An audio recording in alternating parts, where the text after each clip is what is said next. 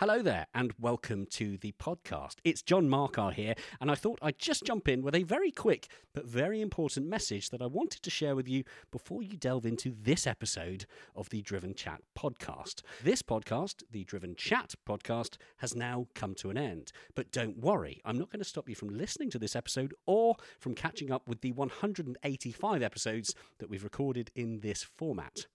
I just wanted to let you know that if you're looking for our new episodes recorded after December 2023, then you'll need to seek out our new podcast, The Driven Podcast. You can find the Driven podcast in all the usual podcast platforms, including, chances are, the one that you're listening to this one on right now.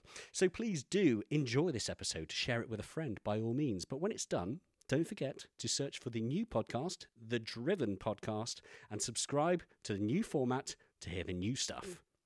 To make life easy, head on over to the Driven website via driven.site. There you will find links through to the new podcast, including links to your preferred podcast platform. And hey, whilst you're there, why not check out everything else we do, including hand picked automotive news stories, car and bike reviews, video features, and even more. For now, though, I'll let you enjoy this episode, and I will remind you again at the end of the episode, but for the future reference, this message is approximately 1 minute and 30 seconds long. That's six clicks on the 15 second skip button. Enjoy.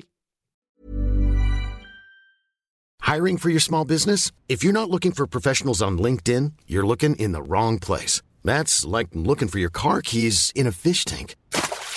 LinkedIn helps you hire professionals you can't find anywhere else, even those who aren't actively searching for a new job but might be open to the perfect role. In a given month, over 70% of LinkedIn users don't even visit other leading job sites. So start looking in the right place. With LinkedIn, you can hire professionals like a professional. Post your free job on linkedin.com slash people today.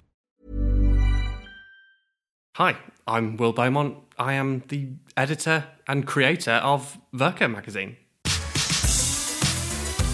The Driven Chat podcast, powered by Paramex Digital. Hello there, and welcome to this week's Driven Chat podcast. My name is John Marcar. I am sat in a room alongside my highly esteemed colleague, Miles Lacey. Hello, my name is Miles Lacey, highly esteemed uh, colleague. I don't, I don't know where you keep getting these intros from. But, Neither do uh, I. It's like Tourette's. They just they sit somewhere at the back of my mind. That's right. None of them actually have any out. standing, but uh, they sound nice, so I'll go with that. Yeah, perfect, perfect.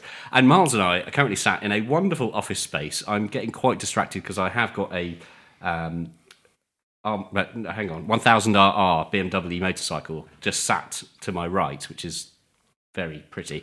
Um, but more importantly than that, sat opposite me is Will Beaumont, who you've just heard from there, from uh, Werke magazine. Have I pronounced that correctly? You have, but how there is no incorrect way. There's no, you know, there's no incorrect way of pronouncing it. Thank God.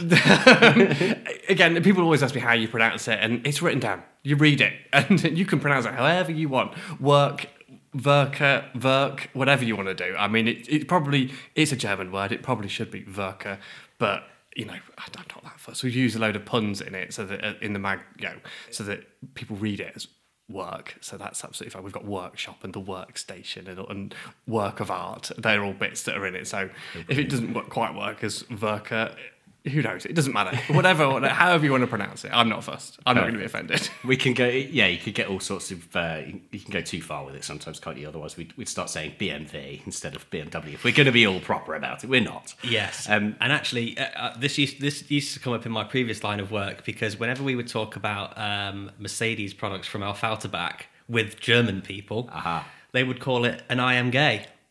Yes, that's true. And obviously, obviously, me being an absolute child, that was hilarious. but you know, for, for us for us English blokes, What have you would call it driven here today in Miles? I am gay. Yes, but what, have- what Yes. have you driven here? Well, that's great for you, but you know, tell me about the car. None of us care about that. We're a very open society now. Um, yes, right. Well, it's probably worth prefacing that this conversation, in case you hadn't guessed from the title of the episode and from the guest, it's going to be quite heavy on the subject of uh, BMW products. Now, it's no secret, I might have mentioned it once or twice in the 150 plus episodes that we've now recorded. I do quite like a BMW product. I've owned a few, I still own one, um, and uh, yeah, have got quite a alarmingly geeky section of my brain reserved for engine numbers, chassis numbers, and all sorts of things, as many of us do. Uh, Miles, you are the proud owner of a rather fantastic E E39 M5. I I am. Yeah. I I this is this is quite um this is a common theme here with some of these podcasts, but it's uh, it's quite self indulgent because it get it means we do get to talk about the things we like, and BMWs are right up there. So any useful information that entered my brain as a child at school and Yes. university was immediately kicked out by anything that I learned about Absolutely. It- it- ask me the most simple mental arithmetic mathematics question, and I will go. No, no, no. Ooh, It's uh, gone. ooh, uh," Forget about get the calculator on my phone. Ask me about engine numbers on an E E34 M5. No problem at all. Yeah, I'll recite them all. If you want to know how to refurbish uh, a set of front calipers for an E E39 M5, give me a call. give me a call. What a what a chatter! Ryan, that is. Um, believe it or not, it doesn't work. no, oh, you you shock me. Indeed, indeed. No, no, no. I am. I'm a proud owner of an E E39 M5, which actually has just come up to year five, Hey. uh, and I do drive a three series as a daily. So yes, we're well in the we're well in the clan. Absolutely. So, Will, I guess it, we need to establish, as we often like to do with these episodes, is finding out where the interest started, where it all came from, and ultimately, I guess, why BMW. Um, so, let's start with my favourite question, which is can you think of a core memory as far back as you can go? So, earliest childhood memory that might have been the moment that switched on the little light bulb to um, involve yourself later in life as a writer of cars and a uh, especially fanatic of BMWs. No. And I- that's, that's- and I'm not going. to I'm not going to leave it at that. I will go. I will. I will go develop on that. But the answer is no because there isn't. There was never one thing. There wasn't one thing that that that, that set this thing off. And the fact that we are sat in an inside office as a normal complete office with a BMW motorbike mm. sat there next to us goes to show just possibly how instilled within my entire family's life cars motorbikes things with engines are just that they it was just, it was always there there was no escaping it at all it's just it was there forever you know my dad is so obsessed with cars, tractors, trucks, diggers, whatever it might be, anything with an engine. And so that kind of that got passed down to me. My granddad, he was a truck driver and also interested in cars.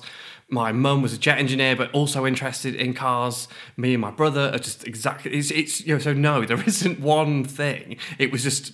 It was just there. That was it. That was life. It's just sort of like from yeah from the beginning. You know, and everything. All of my core memories, all of my early memories involve some sort of car. The ones I've remembered involve some sort of car. We talk about yeah, not re- retaining any useful information. I think my brain was already full of useless information. I couldn't do anything else. I couldn't work in any other industry because I would be useless with you know, with any, anywhere anywhere else because they'd go, oh, how does this relate? And I'm, this food, and I'm like, I'll bring it back to cars somehow. I'll bring the conversation back to cars. Car analogy, then I will. That's all I know. That's, yeah. So so no, it's not a very it's not yeah. There's not one thing. It's everything. So yeah, that is. I, I should add, just to paint the picture as well, that as we walked towards your office, we tripped over probably at least four Bobcats, uh, a couple of other diggers, a Range Rover, a BMW X5. You know, there's a lot of machinery and things with engines here. oh yeah. I mean, you know, uh, me and my dad are in eerily similar in many many ways. he just has more space and more means in which to sort of to live out this fantasy that yeah that, that I would be doing the same way. You know, we, we every there's. It's a weird place that he, we've got because there's garages everywhere and, and they're all full. They're all full of stuff to the point where you know they, the motorbikes get and end up in the office because it was full of something else, full of other cars. So I think a motorcycle in an office is a great addition, especially when there's access for it to be removed and used. I sometimes get a little bit sad when I go into posh offices, and I've done this quite a few times doing the podcast alone, going to a really nice office, and sometimes it's three or four, five floors high. And there'll be a motorcycle there that you know full well isn't moving, like a beautiful old Ducati or something like that. But I do think they make a great addition to the office, especially when it's next to a set of double doors. So you clearly, on a beautiful day, Well, it isn't. It didn't usually live in here. I will admit that. It's, it usually does end up in an office. have- but we had some. yeah, keep We it in. some permanent residents here. Yeah, it would be nice. Yeah, we un, unsurprisingly we it had to move because we were because we were expanding the garage so that we could fit more stuff in the garage and things had to be moved around and that ended up you know that ended up coming in here temporarily. So it will go back in the garage, but it's yeah in one of the garages that whether the, the new expanded one who knows. But yeah, every avail- every available space gets full of cars or garages to fit cars. That in. we love, and I- I feel like a lot of um, uh, I always I always want to say readers. We don't have any readers because this is clearly an audio based format. Listeners who probably are very much relating to you now that go, ah, yeah, I've got that little bit of space there. I could probably fit some other piece of junk in there. Yes. Oh, totally. Yeah, I mean, my I I do not have enough space for the amount of cars that I've got, and me and you know, me and my girlfriend have to shuffle cars almost every single morning because I've parked her in because I've got two cars. We've only really got space for two cars, and she's got a car. I've got a car there, and I'm trying to sort of move it around or whatever. Plus, I'm still taking up space here with cars of uh, that, that isn't my space to take up, but I haven't got anywhere else to put them. Oh, it's terrible. It's a disease. So I But- think we've estab- we've definitely established here that cars run in, in the family. Yes. j- j- Just to underline that point there. yeah, absolutely. Absolutely, yeah. I, I, what I do want to know though is we'll get to. Um, I fear I'm at risk of skipping a chapter here, but I do want to find out if there is a brief answer to why the focus is now solely on BMW. Is there a story there, or is Well, I would, I, I suppose, I, try, I suppose I try not to say solely on BMWs. Obviously, having a BMW magazine make, makes it look very much like that is the case. And you're right, there is a big focus on it at the moment. Certainly now. I mean, I do write for other people, and I do uh-huh. try and write about write about other things, even though this takes up most of my time. But why BMWs? They were about, you know, early in my life. My my dad had a an E34 in the 90s, not a M5, but a, a 525 TDS, which I thoroughly loved at the time. My granddad had a 7 Series, um, so they were they were about. But in all honesty, I suppose I wasn't really sort of. They weren't sort of a big part of my life, particularly um, until I bought one. Um, I was about, I was at university still, um, and wanted to buy an old car. I wanted to spend my um, student loan on something completely inappropriate, not like not actually the things I was, should have spent it on. I was like, I've got this big amount of money that gets delivered to me three times a year. Or whatever. When I say big, I mean you know, it was a student loan amount, so the, you know, not big by the grand scheme of things, but enough for me to go. I might as well spend this on something rather than you know, rather than saving it and distributing it around and keeping me going for a while. I'm going to spend it on something. Um, and I just wanted, I really wanted a car that was rear wheel drive, that was old, and I could put twin carbs on. They were the they were the basic. I- You know, I loved the noise of a four cylinder on twin carbs. Yeah. Um, and I wanted it to be rear wheel drive because. You know, I, again, I grew up in a house with. So my dad used to race in the nineties. He had a he raced a Lotus Sunbeam, so rear wheel drive king in the, in in in the Beaumont household as much so you know we all love cars and we all have all sorts of cars but yeah there are there are th- things that you know that edge their way to the top um, and so I was like right this is what I, this is what I want to do. Couldn't afford a Lotus Sunbeam. Um, they were too expensive couldn't afford any sort of Escort. They were all too expensive. Couldn't afford an Alfa. They were all too rusty. Um, my dad also has an Alfa as well. He's got um, a 2 litre GTV as well. So we so we you know I mean like I say the, the amount of things that that sort of fall into the criteria. But I could afford a BMW 1602 Aha. um, and I found one and it was great and it had done I don't know gazillion thousand miles or whatever it was. It didn't really matter. But it was it was very kind of original and it was it was brilliant. Obviously it was original. I bought it home and immediately took the bumpers off it and immediately just put some wide Minilites on it and, and started kind of you know took the seats out and put some other you know put some little tiny you know corduroy and vinyl things which basically only covered my bum and it was probably the unsafest thing in the world. Yeah. um, and eventually sort of yeah, bought, bought, got a two litre engine and built a two litre engine for it and put twin carbs on that and just you know limited slip diff and just started sort of you know just going going for it. And it just look I just fell I fell for it completely. Mm. And I suppose in some respects that you when you start I mean maybe when you're so influential when it's like a car that's you know you drive at such an influential point of your life when you're kind of you know when I was 17 18 I, I, how, I can't remember how old I was when I bought it. It might have been 19 rather than 18 I can't remember but you know, I was learning to drive as well. You know, and not obviously I'd learned to drive, but Yeah. you know, I'd got my license, but I was actually now learning course, to drive of in all the most inappropriate ways. I would not advise anyone to go and do the sort of things that I did. And I think there's a statute of limitations, surely by now, that I can talk about the silliness that I got away with in cars at the time. Um, and and just did and yeah and just you know, learn learn about it. and when you kind of you learn about a car that way and you drive that car you get used to you know it becomes a thing that you know, oh it must be a BMW thing. And it turns out it was a BMW thing. You know when I had to buy another car I bought a BMW and actually went oh this feels it was you know it's 30 40 years difference between the two of them. I bought an e36 touring.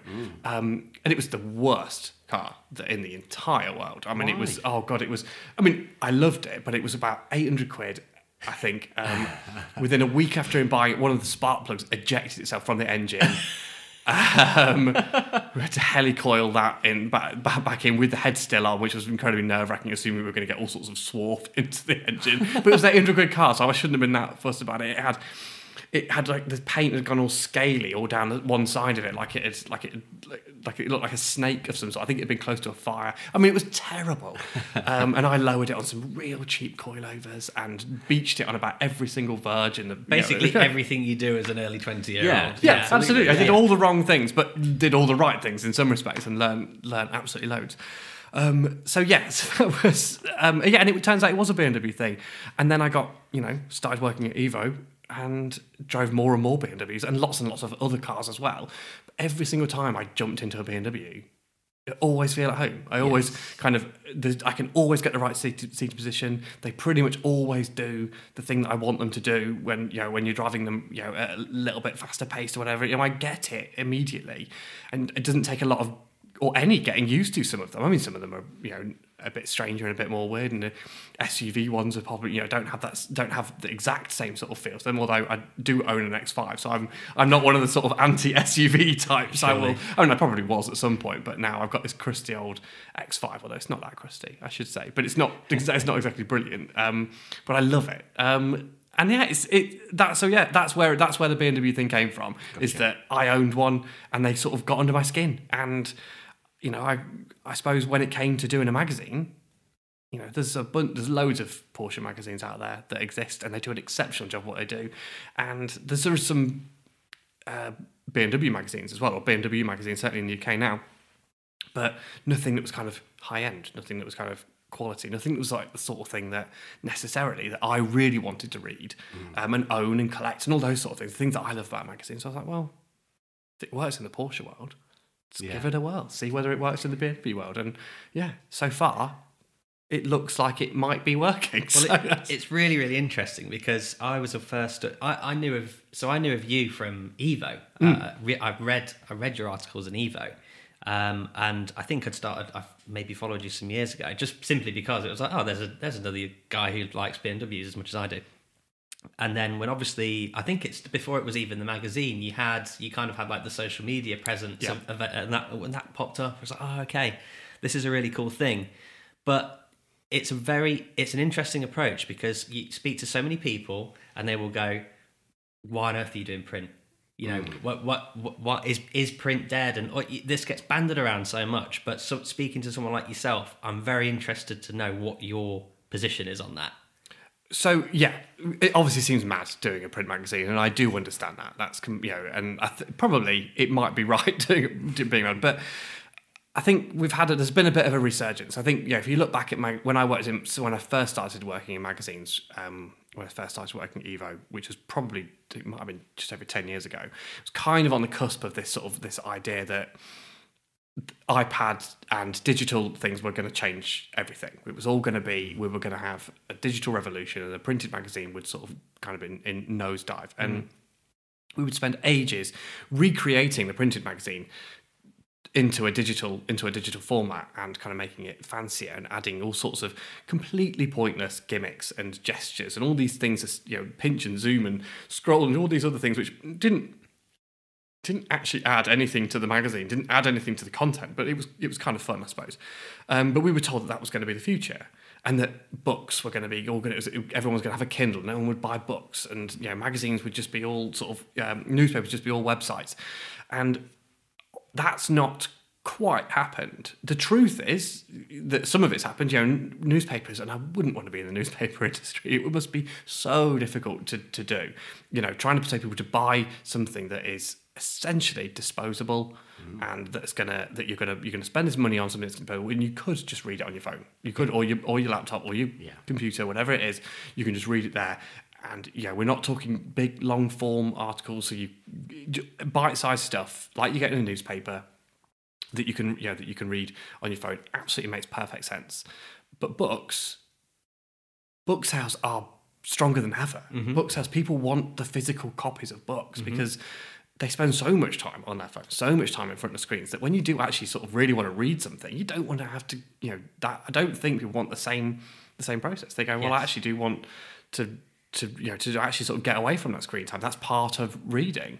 Uh, it's relaxing. It should be. So yeah, that's so creating a magazine that is much much much closer to what a book would be rather than rather than any sort of newspaper and i think that, that is the that's where i think it's stronger i think that's where the, the people you know people have this sort of this this enthusiasm for and also it's probably the worst time to have launched a magazine that's mm. costs ten pounds, which is not a cheap magazine. I get that, you know, in a cost of living crisis or whatever. But also at the same time, it feels like you're getting a lot for your money because it's big, it's thick, it's it's not something that you're going to throw away. This is something you're going to keep. It's going to something you're going to collect. Yeah, there'll be four a year. So it's not we're not going to fill up your shelves rapidly before before you, you know get bored. But that is the point: is that you get it and you go, oh, this is this is cool. This feels impressive. It feels you know like I'm getting a lot. And again, it feels from my point of view like I've got a duty um, to provide not just the way in which it feels and looks, but also the content that people are going to, yeah, that people are going to appreciate, or people are going to sort of feel there's value in it for the for that, that ten pounds. And I mean, I know that every person who works in magazines thinks that as well. That is not just you know unique to me, but it's all it's all part of the process that's going on in creating the magazine. It's like what people are going to really value, what people are going to really want to learn about and read about, and what is it that's you know you know what do people want to see and what do people want to have and hold and feel and all those sort of things. So that is, I suppose, the reason why you know, going into being printed. Also because I love car magazines. I mean, you know, that's the- you know, like I said, there was nothing that got me into car, yeah, into cars, but car magazines certainly help support that. And this is a little bit, my you know, Werke is a little bit like a kind of best of of all car magazines from my point of view. I mean, things like um, Road Rat do car magazines in a totally different way. I mean, that, that's kind of that's like not no other car magazine that's ever existed, mm-hmm. kind of thing, and that's amazing. And they do an incredible job. And I love the attitude and the way it looks and the feel and the writing in it. It's just brilliant. But I suppose Werke's more sort of yeah, there's there's there's new car reviews, there's long term tests, there's all the things that sort of like you might get in lots and lots of other magazines. It's just so I'm not really doing anything new. I can't pretend that I've No, that that's okay. I Yeah. think that's it. That's it. And and you've you've made so many fantastic points about the joy of magazines. You know, for me, for example, often within reach of a bedside table, there's a magazine, and hmm. it might be. Oh, yeah? at- at- yeah. Don't, need, don't need to buy those anymore, Miles. Yeah. Okay. Yeah, I'll save you this the podcast has just taken a whole different turn. No, uh, there's often a car magazine. Not, not exclusively a car God magazine, actually. But yeah, there's usually a car magazine. And there is, there's something, as you say, there's something very, very nice about just the ability to pick up something that's not on a screen. And I remember, uh, you know, a very good friend of, of mine, and no doubt, uh, well, a friend of yours as well, Miles, and no doubt a, a, a work connection of yours, well, Tim Hutton, who's launched a few magazines in his time and then focused heavily on that, that strange time, let's call it, of the uh, transition, as a lot of people thought it was going to be, as you say, from print media through to screen media. And we can all remember having the issue app on our iPads or on our phones. And, and as you say, that strange swipe across thing where the page curled over. And I remember thinking, even at the time when this was all very new and having this conversation with Tim, going, why does it need to look like a magazine? Yeah. Because it's not a magazine. You know, Yeah. we, we have these platforms and even websites. Going onto a website platform and scrolling, you know, using your mouse to turn a page on something that's not a magazine. Yeah, It didn't make any thing. sense. And we look back at it now and think, what an utterly bizarre thinking? thing. That was always my, but it was always my argument as well. Is that often we people would talk about these digital magazines as interactive magazines. Yeah. And I was like, well, what's more interactive than picking up something that's that you can actually f- tangibly feel in your hands? Yeah. You feel the weight of it. You can turn the pages. There's different. There's a different stock on the cover. There's an inside. There's, it probably also smells as well. Mm. Like you've got this. What more? What more interactive do you want Yeah, than this so actual right. physical thing? You're so right. An It's a- iPad is just sort of like a pretend inter- It, interactive. it was thing. like a solution to a problem that nobody was talking Exactly about. Exactly that. Yeah. I, I, I distinctly remember when Evo was doing that uh, interactive thing on the Hmm. iPad, and I love obviously love it reading Evo, mm. but I was I think it was one of the first issues they'd done. I was like, yeah, yeah, I'll go for that. And I'm sat on the plane, and then it like froze, and then this, and then that, and then this random sound started playing from nowhere, like a random engine noise. I was like, what's going on? I just want to read the article. Yeah, I mean, again, like again, pretending that that, that there isn't gonna, there isn't brilliant content on other on you know the, that, that digital content can't be brilliant It's obviously it's, is mad because obviously things like podcasts exist Yes, as well. Do you know what I mean? And you know the fact that these can exist and the video uh, car videos they're amazing and there are great things you know about. You know, stories online. Yeah, oh, there's all there's a different there's a platform suitable for everything. I think that's also the other aspect as well, isn't it? Is that actually within the magazine trying to actually decide what is the best and what is yeah what does and doesn't work. Yeah. you know, there's creating a magazine. It's about sort of balance. There's all you know trying to get different voices in there and also different sort of lengths of features. But most of the things that are in Werke are big, thou- couple of thousand word long Yeah, features sure. because well. If you're going to have a magazine, you're going to sit down and read it. You're not going to be distracted by other things. You know, you, you're not going to have ads popping up. You're not going to have a phone call from your magazine when you're reading or a text message or an email come through. It's your time, and you can actually sit down and read that 3000 word feature and you know because and actually sort of take it in i think that's also the you know the, the beauty of it and you can't do that on your phone because it was it's just too annoying You're So right. that's- Too many distractions. In fact, that's the, one of the very few comparisons that I found with podcasts, funnily enough, with print media. And it is that ability. You can get to a certain point in a podcast where if you've perhaps you listen to a podcast whilst you're on your commute or you're on a long drive or you're walking the dog or whatever it is you might be doing, but it gets to a point where that activity or that journey comes to an end. So you hit pause or you turn off the car and you walk away. And When you get back into the car for your journey later on, you can go back to it and you enjoy it. Now that's something you can't necessarily do or don't necessarily do with a website article. you know, mm, the idea of I read half a website article and then I go and do something else and then I come back. You don't do that because Yeah. it's gone. You've you've gone onto a different web page. But with magazines, that's exactly what you do again. You know, mm. I all the time will read half an article of an evening or you know sat on a train or something like that and then you fold the corner of the page over you get back on the train on the way home and you finish the article and there's Yeah. something quite almost cathartic i find about magazines we've all done it i'm sure where we sit at home got a, a period of time where there's not a lot going on. So you end up doom scrolling through instagram reels or tiktok or whatever it might be social media in general. And you get to that point where you're like oh god i've been doing this for half Yeah, an hour what have and I this is done? awful. half an hour? Oh my god it's usually about two hours. Yeah. And I'm like, oh my Rabbit God, what have I done? Where has all this time gone? I could have done something productive. Yeah, yeah. But that's the thing. But so the next time, what I'll say, so th- talking to you now here, dear listener, is if you find yourself in this environment, because I've only admittedly discovered this recently, when you get to those weird doom scrolling times of yeah, half an hour to an hour plus, and you think, what on earth am I doing? If you actually have got nothing else to do, just pick up a magazine and you'll be amazed how relaxed and at peace you suddenly start to feel. There's something about it. Especially something the ones about, off the top shelf. They're, they're I always feel really relaxed after reading one of those. We're learning a lot about you more and more each week, Miles. This Sorry, dear no. I did say that the internet was taking over certain aspects. clearly not for everyone. Miles is clearly yeah. old school with I the am way he very prefers old adult school. content. I love a two-page spread. Uh, but yeah, it's true. You know, this there is something. There's a bizarre emotion to going through social media feeds, which for me usually is seeing some sort of controversial headline, getting very angry at the comments, and then moving on to the next one. Yeah.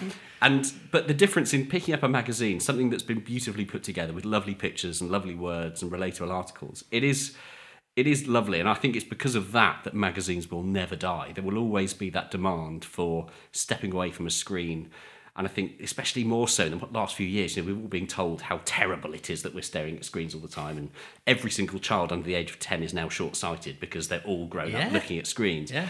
It's it is quite refreshing to know that there is an alternative option out there, and it is the good old-fashioned print on paper, something you can pick up, flick through, pop down, come back to a month or two later. You know, I'm sure we've all done it. We've picked up magazines that are maybe three, four, five years old and gone, oh, let's have another flick through this, even if it's just to get depressed at how cheap the classified ads are. the. Yeah. You go, what? An E E46 M3 was how much? yeah, yeah. Don't even get me started on that one. Well, it, Um, it, yeah. as, as you, yeah, to your point, John. You know, as, as we walked in, as we walked into your office, Will, you know, there was two. There's the issue one and issue two on your desk that I'm, I'm actually staring at right now, and they just look like they should be there. They look like Yeah. they should be part of what's in your household or in your office or in a cafe or something like that. You know, and it, it's not cluttered with you know the latest week is we've tried this and blah blah blah, and nobody really cares about Six it. different fonts in all different colours. Yeah, Yeah. exactly. It's clean. You know, it's a beautiful picture here of an E E30 M3, um, and then uh, issue two is an E E46 M3 doing a big old stinking drift around the corner. um, uh, you know, that ticks many boxes for me. That ticks many boxes. So, uh, you know, credit to you. I think it's a lovely piece of work. Yeah. No pun intended. Lovely piece of work. Uh, yes, indeed. Um, but yeah, it's you know we've we've we've definitely jumped uh, a chapter there. But your uh, you know for the people that don't know you as well, Will, your story of the writing world presumably starts somewhere. Where, where was that? Where were your formative years? How did that happen? So it was at Evo. That was where I started to write. I started um, at Evo as a designer. So I I studied graphic design when I was at, at university while I was spending all my money on cars, um, and graduated. My final um, sort of final thing that I did um, at university. Um, I can't, remember- can't remember what you call it now, but my final project, as it were, um, I made a magazine. I was because because I love magazines. That's also you know that was yeah thing, and it was kind of like a kind of lifestyle travel type magazine. So you know it wasn't a car magazine, but it was cars were heavily you know, heavy focus within it because it was kind of yeah lots of travel. Um, and that was that was what I used as my sort of portfolio, as it were, to get a job in design. And I got a job working for an agency called Six. Um, we did lots of branding, and it was great fun. I learned loads about design, made some great mates, and it was yeah lots and lots of fun. Um, but then shortly after I kind of got that job, there was a job posted for a designer at Evo, and Evo was the magazine that I was subscribed to at the time.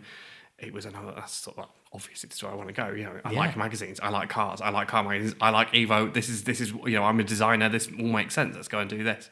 Turned up to the interview in my you know 1602, which I think at the time I'd reshelled it at that point. I said "There's lots of work happened to that car. um, reshelled it, and um, it turned we spent about ten minutes talking about work, and then the next hour talking about cars. And I kind of walked out going, I think I think I did pretty well. Yeah. that sort of way maybe went well. Um, and yeah, it did turn, turn out I did. Got a job there. Worked as a designer for oh, I can't remember how long it was. Uh, Not in the grand scheme of things, it felt like a long time. It was, I learned again so much, but it probably wasn't very long. Um, and then because I was so obsessed with cars, I was like, I was- yeah, every single time there was a shoot, I was like, I want to be on that shoot. Yeah, I'll, yeah, I, will make up the time elsewhere that I need to do. I'll help out on this shoot. So I drove loads of stuff, drove loads of cars, spent all of my time sort of listening to everyone was talking. And obviously, reading out these people's words, working out how they're doing everything, and somebody just sort of I think I wrote one or two bits. Um, I'd write about my about my 2002, which went into sort of the long term section of Evo, which is called Fast Fleet. Um, and I would write about it there, and, occa- and eventually someone just sort of went, "We need a new staff writer. Do you want to give that a go, Will?" And I was like, "Yeah, Yeah. absolutely." um, and so yeah, so that's where it started. So I started designing, and that's probably that's yeah, this is why maybe kind of magazines are so sort of ingrained with what I do because it's sort of I've gone from that sort of production side of in making the magazine, laying it out to the writing side of it, and being on the shoots and doing you know, I- suppose almost everything other than photographing anything um, is pretty much uh, you know I did everything at Evo a little bit you know and that was um, just, I learned loads and I learned how much I loved car magazines and they were the perfect vehicle again excuse the pun um, to, to sort of to, to nest, you know for me to have this love of cars and to work within that within that space. So yeah that's that's how Evo started. And again a whole different ball game going from designing to writing. And again, I had to learn a whole load of other stuff. And you know, I probably I got I, I, I had so many great opportunities, and I got you know I got thrust into all sorts of things that I was probably not qualified for at the time, and and probably produced things that maybe weren't well, you know, that weren't good enough, but learned loads and got better and got better and better, better and listened to feedback and worked worked at it and just to get better. Yeah. So um, until until yeah, things things changed at Evo, um, and I thought, well, it's about time maybe rather than me sort of adapting to this new this new thing that's, that was happening at Evo. Um, it was big office changes and uh, ownership changes and all these sort of things that were going on. I was like, well, how about I go freelance? And then did that and started working for loads of other people.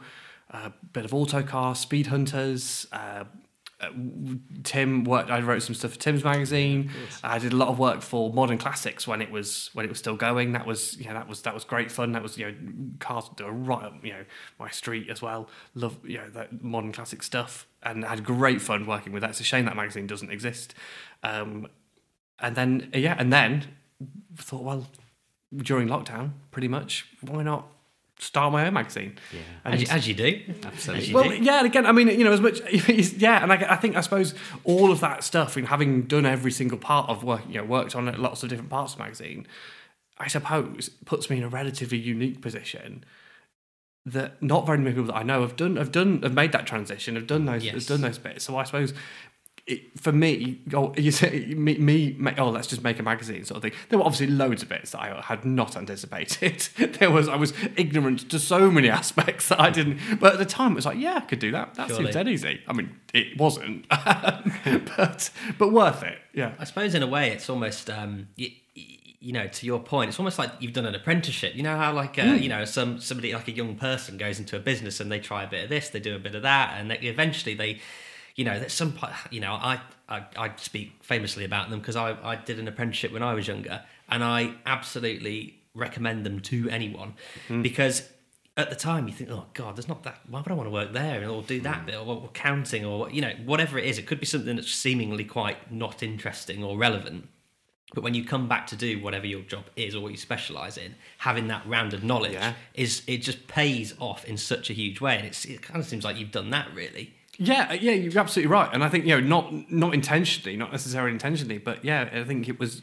it was just the case that I was around the right people at every stage of my career. I've always had. There's been. I'm very very lucky to have had such brilliant people around me supporting me, or in fact, kind of the right amount of not supporting me as well. The amount of yeah, but people giving me the freedom that as well to, to do go off and do the things that you know he's doing. Again, that was the case um, at Evo. Is that there were the my when I was a designer, my boss there was very sort of flexible in terms of you know had a lot of faith in me, and I and I you know and that encouraged me. And again, same with when I moved over to the writing side. At the you know at the time, Nick Trott, who was the editor, who was the guy who was who gave me sort of the opportunity to, to do that was very encouraging and just thrust me into lots of these sort of positions to, to do you know to, to do things. I remember having not done the been on the writing side for very long, probably only a couple of issues as it was, and then sort of going, oh right, we need you to write a twin test between an Alfa 4C Spider and um,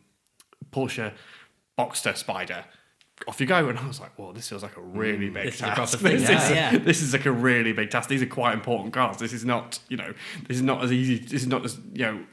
A, a quick sort of review from a launch or whatever I've done. This is, you know, this is a big sort of feature, um, and yeah, and again, that whole that whole idea was just so again, I, I, I suppose I, I like responsibility. Yeah. I've always been know, thrived on responsibility and been relatively just you can support myself and you know and things like that. So to, to you know make these things happen. Which again, you don't start a magazine on your own without sort of being a little bit, you know, a little bit obsessed with No, making yourself, keeping yourself busy. Um, but yeah, that's that was yes, it's been it was great. Yeah, I've got very yeah, eternally grateful for the people that are around me to to do that. And if again, if I I mean, at the moment, this is very much a kind of solo project. Obviously, I don't write everything in it, and I have lots of other people that contribute to it. And as I've said before, Some other big names as well. so yeah, some great big great names that you know, and you know photographers as well. Who again, like I say, I terrible at taking photos generally, so I need lots of help from photographers. Um, so for them to be for them to be involved, um, but hopefully. As it grows and as it expands, I can start being that person that gives opportunities to people. You know, I have lots of people sort of get in touch and say, "How did you get in, in, into this?" And I'm like, Ooh, probably not in the most conventional way. And I'm not entirely sure my story is going to help anyone, other than you just got to give it a go. You've just got to try it these never things. is, is it? Like how how often do we? This comes up in various Mm. conversations that either we have on the podcast or outside of that, where a lot of people reach out to John. You know, obviously from from a as a uh, people wanting to get into journalism, Mm. having you know John's formative years doing that. Maybe myself as a you know as a vehicle dynamics engineer and test driver and all that kind of stuff. We get it a lot, Mm. and that is always the answer. There is never a straight line, and it's not. No. It's not a cop out. Oh, you know, Yeah. you'll never get there kind of thing. It's it's genuine in the sense of you, you sometimes have to just follow some paths and see where they go.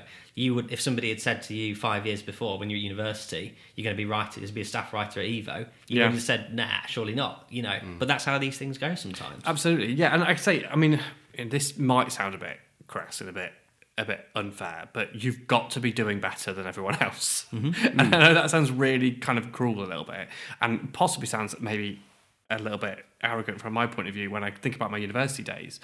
But like I say, my university final project was a magazine, and I, ma- I made this magazine, and I put all my work and effort into this magazine, and had enough print, you know, printed that at my final show, everyone could come in and they could leave with the magazine. Yeah. The magazine that I made and had printed and did all that sort of stuff. And some other people had sort of just put up a picture of the thing that they'd created, which looked like they might have been might have done it in an afternoon. And I was like, okay, maybe they'd probably they'd probably put a lot more effort in. and that's unfair. I'm kind of I'm bit I'm exaggerating, but for me, the point was to stand out.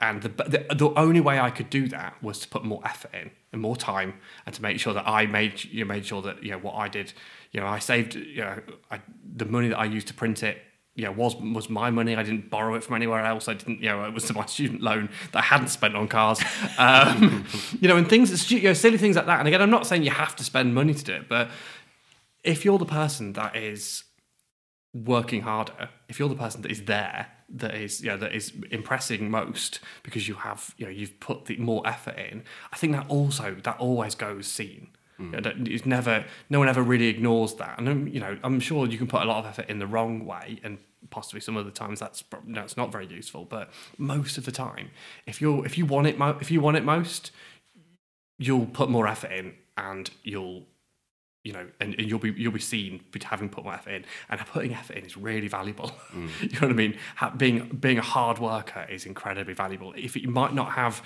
when you're young, you might you will not have the skills and the talent and all those other things. I mean, you might do. You might be incredibly gifted as a writer, photographer, driver. You might be all those things.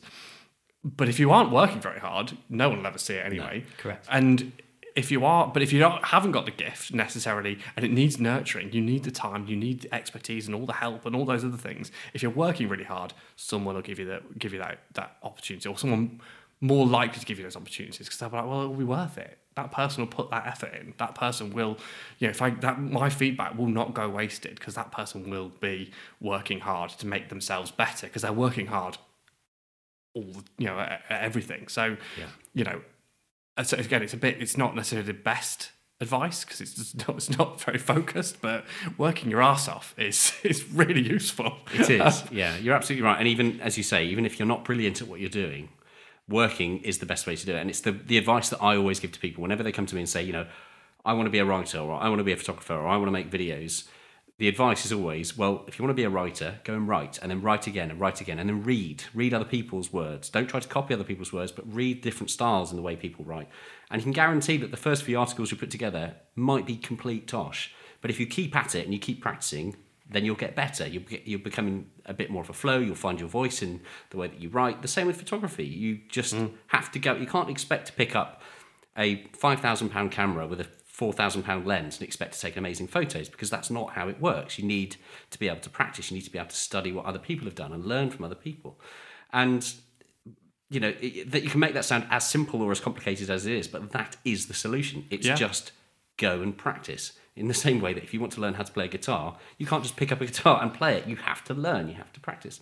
It's a skill. You know, everything Yeah. that we do is a skill. Somebody asked me recently on a on a shoot. I was helping with a shoot and was working with a videographer, Sam Wright, who is a gifted videographer. He's fantastic. Um, and we, we, he asked me, he said, "Why didn't you ever want to get into photography?" And I was like, "Well, because." Didn't, I was never any good at it. And he was like, "Well, no one's ever any, any good at it when they start." Do you know what I mean? That's, Yeah, and he was like, that's "That's a good yeah. point." I think actually, from you know, you have to try all these things to find the thing that even if you don't you're not very good at it you have to find the thing that you like and for me i don't get the same sort of um, that that in- rush of endorphins when i take a great photo. I mean because it's never happened. Um, but i don't i don't even get a hint of it do you know what i mean? I don't look at it and go oh, that i can make that's yeah that that's great. That's not gonna yeah it doesn't doesn't happen to me. Um, so it was not part of it was not part of you know of, of, of that process. I love being i love photo shoots. I work on lots of photo shoots just as a driver because i love being part of them. Because i love being part of making other people's you know photos great. I love it when we you know when we try something and you know as a driver being able to contribute to, to that and, and and stuff. And so that feels great. I'm like oh cool. I'm really glad that you made that thing. And again i got it with writing. I you know writing something that i'm proud of and writing something that entertains other people you know that's why I, that's what I enjoyed most, and that's what sort of got me onto that thing. And again, with design as well, getting some, making something that people go, "God, this is beautiful. I like this. I like, you know, I like this." I've not even read anything yet, and I already like it. You know what I mean? yeah. That's why I like it. Obviously, I, with the car magazine, you need great photos for that. So I'm very lucky that you know they've got you know some great people that I know who are excellent photographers. Um, but yeah, that's but that's that's how it works. You've got to you've got to give all these things a go a little bit because it might be the thing that you're that you're that you're that you're doing that you actually you might be you- you're trying this thing that you think you might really like but actually it turns out that you're not it's not going to be your thing That's it. you've got to try something else and if you gave if you if you if writing is something and you're slogging away and you're going it's not really going anywhere give photography a go you know what I mean? Don't think that for a second that all these great photographers sort of picked up a camera and went, "Whoa, my god, I've got this cover-worthy shot." That happened the first time they pressed the shutter button. Oh, yeah. that did not happen. Uh, yeah, I had this harsh realization when I once tried to kick a football and Oh, realized gosh, yeah, yeah. I realised that any actual sport I wasn't very good at. Anything that required some form of coordination, just no. You know, just sort of look at me and go, "God, he's trying it again." Yeah. Um, so would I be right then in saying, because I genuinely don't know the answer to this, you went to university, you studied design. Did you have any acad- academic attempt or qualification in writing, or is that just something that came later? Uh, it uh, it just came later. I mean, like I say, I, I- I started this magazine when I was at university. I've always been interested in writing. Yeah. I, I grew up in a when when I was younger, um, teenager sort of thing. Me and my friends all it was kind of the, the wave of when blogs became a thing. We all had. Yes. We all started our own blogs and we all had our own thing that we did, and we would all um, photograph and write stuff, and it would be just constant. I mean, about five people would read it. I think we'd be the only people that read each other's blog, and that would be all that happened. Um, and it was, and but, but it was Sounds like my Instagram. yeah, I've expanded to a slightly wider range of people, but not much now. Um, but it was, and then we- it was, but it was great, and I think uh, I learnt that at that time, even though I was didn't have anything particularly any formal, you know, qualifications for it. You know, you you learn again. You start learning. And then you look back at it. Obviously, mine was car based, and you know, and that was all I that was all I wrote about. But I'd look back at it, and I'd probably cringe at some of the awful things that I wrote. Um, I do some. I cringe at some of the awful things I I feel as awful things I wrote last week. Um, but, but it would be terrible. Uh, you know. But I'm like I said, I'm the, my my own biggest critic. I think Yeah. in, in that respect as well. So and that's kind of useful some of the time. Maybe not all the time, but some sort of useful. I think it's healthy though. It's a balance, isn't it? It's Yeah. healthy to be able to look back on what you do and think, "Oh gosh, Oh, that yeah. was a bit ropey. That could be better." Far healthier to think in that sense than to think I'm the best in the world at what I'm doing. Well, it shows progression as well, doesn't it? Yeah. You know, yeah. you look at something you wrote five years ago versus now. Yeah. Yeah. They're probably should- quite, you know, significantly different. yeah. yeah, yeah. That's it. Yeah. So yeah. So and I think you know, so I started. I think again, words were always just you know. I've always been interested in reading and stories, and mm. yeah, again, reading car magazines, but reading books, reading everything. I mean, stories are just you know they're a great. They're just they're just the greatest way of sort of indulging in in something else, and I love them. I mean, you know, I, I, yeah. So I think that was that's kind of what yeah, I've always been interested in. It just suppose I never, I never cared about doing it sort of more formally academically. I don't know whether or not that ever. It never really kind of. I was always pushed down, sort of pushed. It was seemed the path of least resistance was always kind of mm. the artistic route Sure. and sort of design and those kind of things because that's kind of what maybe I was I found I was best at and what I found I was more comfortable doing. But at the time, even with all that, I was still writing stuff, still writing even mm. yeah, from from that point of view. So I've been writing really since I was well forever, but mostly sort of about cars since I was probably fifteen. Yeah. You know, Well, that's it, and that, I'm, I'm really glad that that's the answer you gave because, I, again, a common comparison. A lot of people will reach out to me and say, you know, I'm looking to get into writing, looking into journal- journalism, and I have to remind people that I have no qualifications to be sat doing the role that I'm doing now. Not mm-hmm. to be a presenter on a podcast, not to do the occasional bit of stuff on the radio, the very occasional little bits of stuff on the telly. I don't have any qualifications in this. I never learnt to be a writer. I didn't study journalism. I didn't do anything like that. It was just through learning on the job. And, and like you say, well, meeting the right people at the right time that gave opportunities, Tim Yeah. Hutton being one of them, saying, look, come, on, come along and have a go at this. And again, I, mean, I think back to the articles that I wrote for the first car launches I went on, and they were absolute dog mess. Like really, just so bad. But I look back on those and think oh, I can kind of see what I was going for, but you know, it wasn't it wasn't great. Um, and I think it is so important that people remember that. The other comparison, the common comparison we give, one of our other hosts of this is, of course, Amy Shore, who's an amazing photographer. It takes the most incredible photos, is an official photographer for an amazing brand. She's a Nikon ambassador in Europe. She does all this amazing stuff from a photography point of view. Did not go to university and study photography.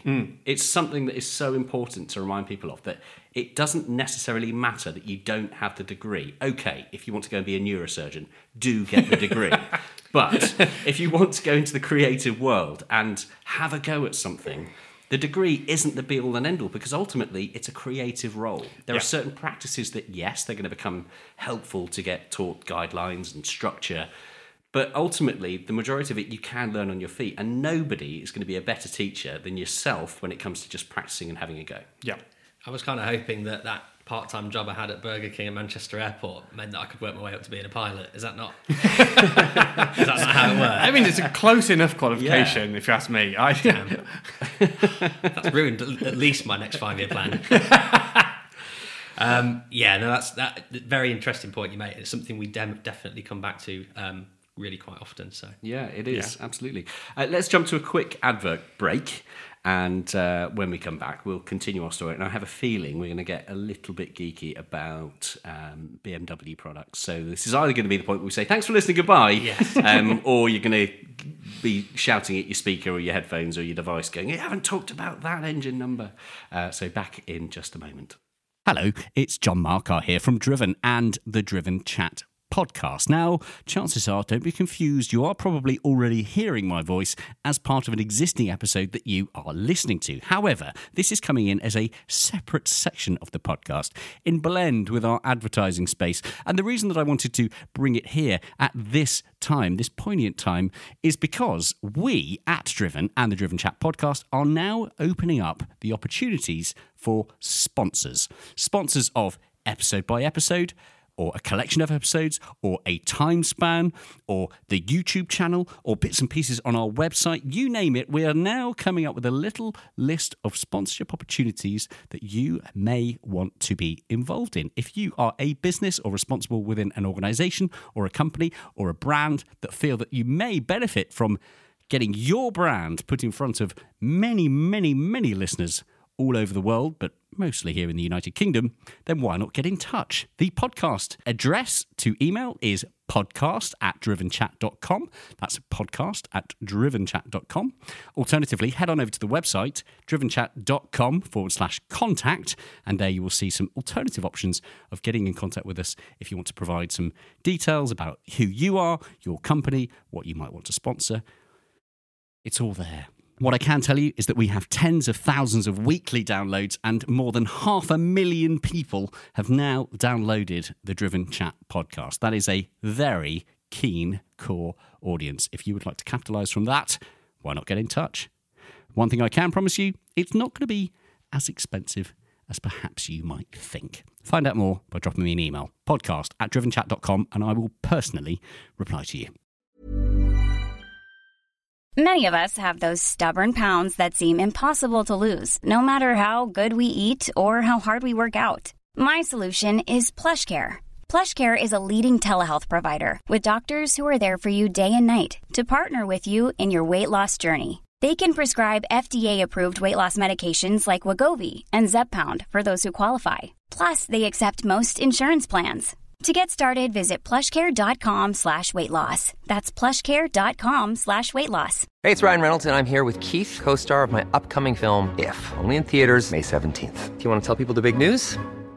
All right, I'll do it. Sign up now and you'll get unlimited for $15 a month in six months of Paramount Plus Essential Plan on us. Mintmobile.com slash switch. Upfront payment of $45 equivalent to $15 per month. Unlimited over 40 gigabytes per month. Face lower speeds. Videos at 480p. Active Mint customers by 531.24 get six months of Paramount Plus Essential Plan. Auto renews after six months. Offer ends May 31st, 2024. Separate Paramount Plus registration required. Terms and conditions apply if rated PG. The Driven Chat Podcast. And we're back. We are back. A legitimate advert break, a legitimate pause. We've stopped for refreshments and things. yeah, but we you've are been an excellent back. host so far. Will, thank you very much. very I can't even got the tray out to bring the coffees down. I I, thought I was a proper, proper host. It was very much. Uh, we just we just stumbled over to the other side of the house where the toilet is and found yet another load more tractors and ride-on lawnmowers and all sorts of stuff. And that John rightly asked, he said, "You know, what is it? Did your dad have like a plant hire business or something like that?" And you went, uh, "No, It's He all just- just for fun. it's just for fun." Just toys. Absolutely everywhere. Yeah, Yeah. love it. Brilliant. Um, now, we're going to continue the theme of chat along the lines of BMW products. Um, you have already given away the answer to one of the questions I was going to ask, which was what was the first BMW that you had driven? Or maybe you haven't actually, because you said the first one you bought was the 1602. 1602. But how, Had I driven one before then? Um, probably not. No, I don't think so. I mean, I might, if I, if I had, it was it would have been it would have been you know in a car park when I was you know 15, 16 or something like that. You know, just sort of you know um, possibly. I mean, but yeah, never, never. I don't think so. No, I'm trying to think so. Miles, um, what was your first BMW drive and the first one that you bought? Ooh, uh, ooh, that's a very good question. Um, the first one I drove, that's that's a very good question. Not, mm, I don't know if I could give an answer on that, but I do have an origin story of where the E39 M5 came from. Go on. Um, so when my this was when the financial crisis uh, happened. My dad at the time was a, uh financial advisor. Suddenly, those gents weren't so popular anymore, and they didn't have jobs. So anyway, long story short, a friend of ours in the family worked for Sytner Group, and he would buy cars, buy used for their used car lots. And um, my dad would go and pick the cars up. Right. One of them, one time, he picked me up from school in an E E39 M5, and I was I was very young, at primary school, so I would have been I don't know what. Which financial crisis are we talking about here? Ah. 1930 bullshit? Oh, here we go. Here we go. Um, so so he turns up in this car, and I'm like, oh, okay, just looks like a five series because they did, Yeah. they? And then I sit in the back, and suddenly it's got all these, you know, typical like '90s, early 2000 cars do, where they've got buttons for everything. Yeah. Yes. And it's got the uh, it's got the electric uh, blinds and all this kind Oh, of yeah. stuff, and tellies in the headrest. I'm like, wow, this is this is incredible. Um, and then, needless to say, we sort of trundle. He picks me up from school. We just sort of trundle onto the road, and then it just he just you know lets it do its thing, and I'm like, oh, now I get it. And, and and for ever since then, I was like, I have to own one of those cars. I have to own one of those cars. And then I remember the first time he hit the brakes, and I thought, hmm, I don't think that's going to stop. Typical uh, BMW M brakes. Yeah. They're good enough. they work Just- once the first yeah. time you use them, and then never Then again. overheat completely, and yeah. Um, yeah, so that that's definitely that. I think that was where the BMW love, uh, you know, came from. I suppose the first one I ever owned was a very, you know, sort of vanilla uh, E93 series, but it was a three two five diesel M Sport. Very rare car, very very rare car. It was a man. It was a Manuel. Wow. And uh, you know, it, I had a string of E90s, which I absolutely loved, um, and now now the 330 diesel uh, F series, which is a great car, and the M5 sits there, not really turning a wheel, sadly. But appreciating daily. Oh god, yeah, I bought fun. it when they were like pennies. Yeah. Not from a, a financially ruined financial advisor, I hope, somewhere. No, actually, there's a, there's another story behind that. so the the uh, if you scroll scroll through the history of this car, um, I found the original invoice for it, which was like fifty eight thousand pounds back in whenever it was, two thousand something like that, uh, and it was bought by a reverend. No Oh way. wow! Yeah. So I, I, I, I can only assume. I mean, unless reverends were very well paid back in the day, or he was on the take. Oh, that's what that plate of cash was for. we It was just to put fuel in his congregation. M5. I just went straight to the shell garage. That did. Yeah, uh, it's funny. I, I mean, I, I think your story earlier, Will, about the that feeling of getting into a BMW and just kind of knowing how it's all going to work and how it's all going to feel is such a common one. And I think I definitely have the same relationship. And it's what I find interesting is driving cars of a similar era. So if we drive, let's say, an E46 M3 and then get into the equivalent Mercedes product of the time, maybe an AMG or even an Audi RS product, there is just and it may be a personal taste thing, but for me, there's always something that's just a little bit cut above the rest when it comes to driving something like that. My first BMW encounter so the first time I ever drove a car was a car that I absolutely definitely should not have driven. So my first ever car was a classic Mini. It was an H-Reg 1990. Nice. Um, had to go down to a uh, brilliant little Mini specialist near Brooklands uh, called Mini. I want to say Mini Speed. Oh, I might have got that wrong, but there, there's two. Anyway, um, little Mini specialist. Their courtesy car for if your car went in for a service, I think it was having head gasket, uh, head skimmed or something, uh, was an E30 touring Stop it. BMW. Stop it. But the premise of the courtesy car was that you had to be 25 years or older to drive it on the insurance. So my dad very kindly said, "Well, let's go down. I'll drive the the BMW back because we need to get home anyway." Um, I didn't live with my dad at the time. He um, so he took me back to where I was living with the E30, leaving the keys behind, and said, "Obviously, don't drive that because you're not insured." wink, wink. Uh, no, there was no wink wink. It was please don't drive that, um, which of course I ignored entirely. Yeah. Uh, so me and my mate Will decided we wanted I don't know go for a, a KFC or something, uh, and we thought, do we take Will's car or do we take this exciting new rear wheel drive E30? Um, and that was the thing. And, and so I remember thinking as I got into this car, which in, for all intents and purposes, as, as a 17 year old, is like a glorious spaceship of a car. Mm. It's and like then realised. like, um, yeah, Yeah, like, do you know what I mean? Yeah, exactly, yeah. exactly. And it only would have been it would have been like a three one eight. It wouldn't have even been a six cylinder. It It was you know a tatty old red thing. The paint was fading, but I realised that the car was almost to the month exactly the same age as my 1990 Mini. And I'm sat there going, hang on a minute. This is brilliant in comparison to my old Mini. And it definitely planted a seed because I drove that car mm, perhaps quite a lot over that week, maybe not without the right insurance. And again, that was quite some time ago. I don't think anyone's going to chase me up on that different back then. Yeah. Sorry, Dad, by the way. He'll be listening.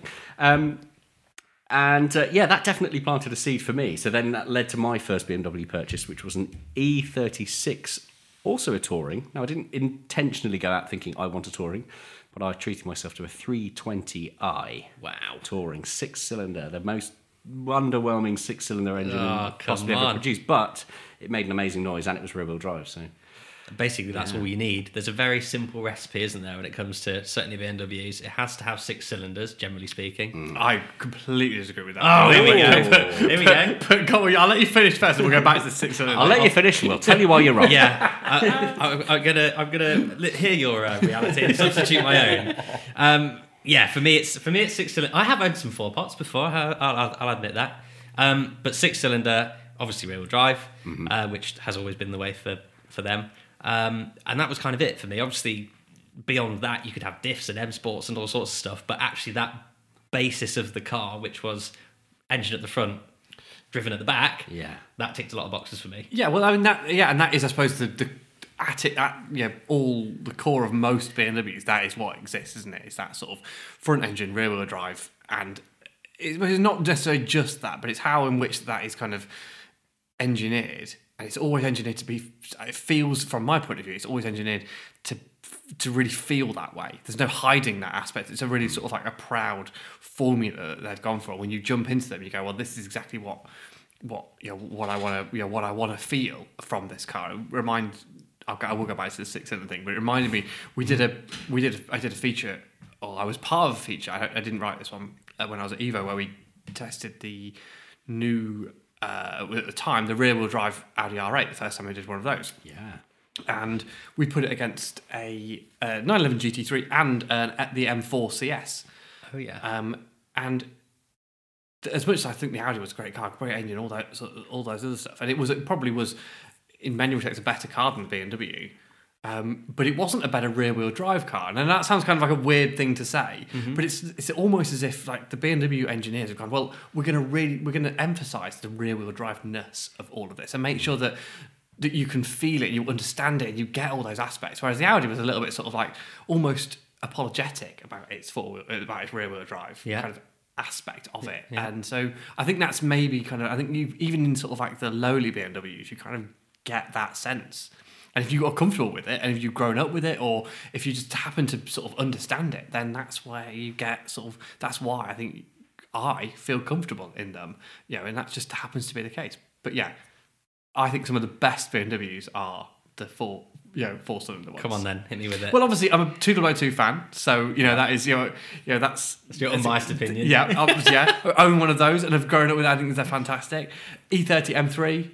Do you know what I mean? Again, the, the six cylinder ones are absolutely brilliant. Don't get me wrong, but I have a, there is there is something very very special for me, and I think more so than anything else, the noise of a naturally aspirated four cylinder on throttle bodies or carbs that just that no other engine, even if you do the same thing with six cylinder engines, you cannot replicate that same sense of sort of I don't know what it is like they kind of like that kind of really kind of really aggressive, really kind of like hollow noise that just doesn't happen in anything else. I mean, okay, I'm I'm kind of being devil's advocate a little bit because there are obviously there are some of the best BMWs are the six cylinder ones as well, and I, I get it, but for me, like there's something special about that kind of hear that four cylinder that four cylinder noise, and you know, and again, you have maybe you might need a, you know might need to do a bit of tweaking with some of these BMWs, and perhaps that's unfair to make them sort of to you know to make them into that those cars that I want, you know, a carbon airbox on an E30 M3, as I think you know should be should be the law. Um, but yeah, I think yeah, there's, yeah, I think there's something very special about them. there's there's there's something that I uh, I've said for a, a very long time, and it's been you know you, obviously the the place I suppose where you want to be with a BMW is is it, you know the pinnacle is an M car. Obviously, that's kind of as good as it gets. But what I love about even just a normal, I say you know like a normal saloon, like a 320i or something like that. you know 330 diesel or something that I hack around in every day, I still find that an incredibly engaging car. Yes, it is. You know, e- e- even though it is not, you know, think about what the equivalent would be. You know, uh, I don't know, an E-class three, uh, you know, diesel or something like that. It would not deliver the same driving experience whatsoever. No, and I suspect the guy who loves Mercedes or Audis or whatever it might be would jump into a BMW and go, "Oh, do you know what? This isn't luxurious enough. This isn't whatever it is enough."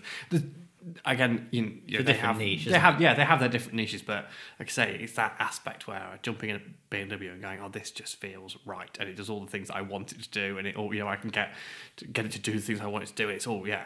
I mean, I I, would love to say that. I suppose maybe if it was different and I was I felt similar in a similar in Porsches.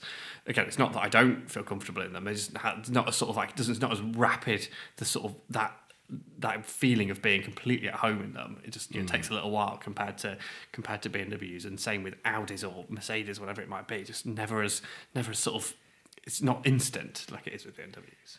Interesting. Yeah, I wanted one of the things that I I felt was it's going to be inevitable. We bring it up is the succession of M cars, and interestingly, we could go we could hop back into that debate of the four cylinder E E30 M3, which up until only a few years ago I'd never driven before, and I think I kind of haloed it in my head as it was going to be this glorious, brilliant thing. The first M car that I ever purchased for myself was an E46 M3. That was the mm-hmm. I went out and bought that at the grand old age of 24 or something, I can't remember.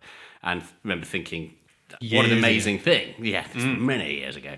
What an amazing thing. Brilliant. And I remember thinking, God, this is brilliant. And then I'd driven a couple of friends, like E E90 M3s, and thought, oh, God, those are brilliant as well. The E30 must be brilliant as well. And, but I remember getting to the E30 and going, oh, it's, um, it's not that quick. And it doesn't, I get the fizzy four pot sound thing, yeah. But it, I was like, ah, do I wish it had two more cylinders? Yeah, I, it's, it's an interesting one. And that kind of sparked a really bizarre fascination with M cars. Because then I started driving as many as I possibly could. Friends of mine started getting E E39 M5s. And I was driving those, going, whoa, what an amazing thing, you know, massive powerhouse of a V8. Uh, I had a quick rip in a E60 M5, of course, the V10. And uh, uh, I think that experience of driving all those different M cars for me solidified this almost like a fantasy that every BMW M car was just glorious and wonderful. And then, of course, as my career developed and I started writing about cars and started being sent press cars or demonstrator cars, I would then, I then found a bit like I had my dreams shattered a little bit in the era of driving the E30. I started to find that perhaps the later models, we're now talking G80 onwards, weren't quite what I hoped they would be in the form of an evolution of the products. And I've written about this. There are articles that I've written about this. And the example that I gave was the G80 M4 that I got. Um, I at the top, the point that the car was delivered to me, suddenly I'd gone out from driving cars with either SMG gearboxes or manual gearboxes or DCT gearboxes to suddenly I was getting in a car with a ZF8 gearbox and an engine that perhaps isn't exclusive to a BMW M car and various other creature comforts that I guess a lot of people modern day would go, well, that's exactly what I want in an M car.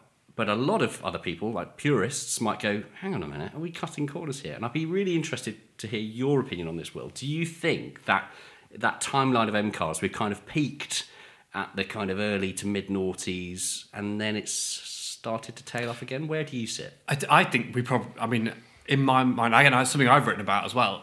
Um, that I, yeah, I think we. I think cars probably peaked in about the early early noughties. Mm-hmm. I pinpointed two thousand and three. I think I wrote something about the fact that I think ah. music and cars peaked in two thousand and three. Mm-hmm. Um, be but yeah i think i think to an extent there's there is something that happened within that sort of within that within that time frame where manual gearboxes were still king they were mm. still the best they were still the ones you know that that, that required naturally aspirated engines were certainly sort of yeah that there was a big big capacity naturally aspirated engines were that yeah well what was going on um, high technology had got to the point where we were, you know, where things were sort of really improving, so that you, know, we had, you know, we had fantastic amounts of grip, but we also had loads of power, so not too much grip. It was there's just something sort of really perfect about those cars when you start looking at sort of like the performance cars of that time and what was what was happening. And even when you think about sort of like yeah GT 911 GT3s as well as all the M cars as well, things that were, you know, Renault Sport were doing,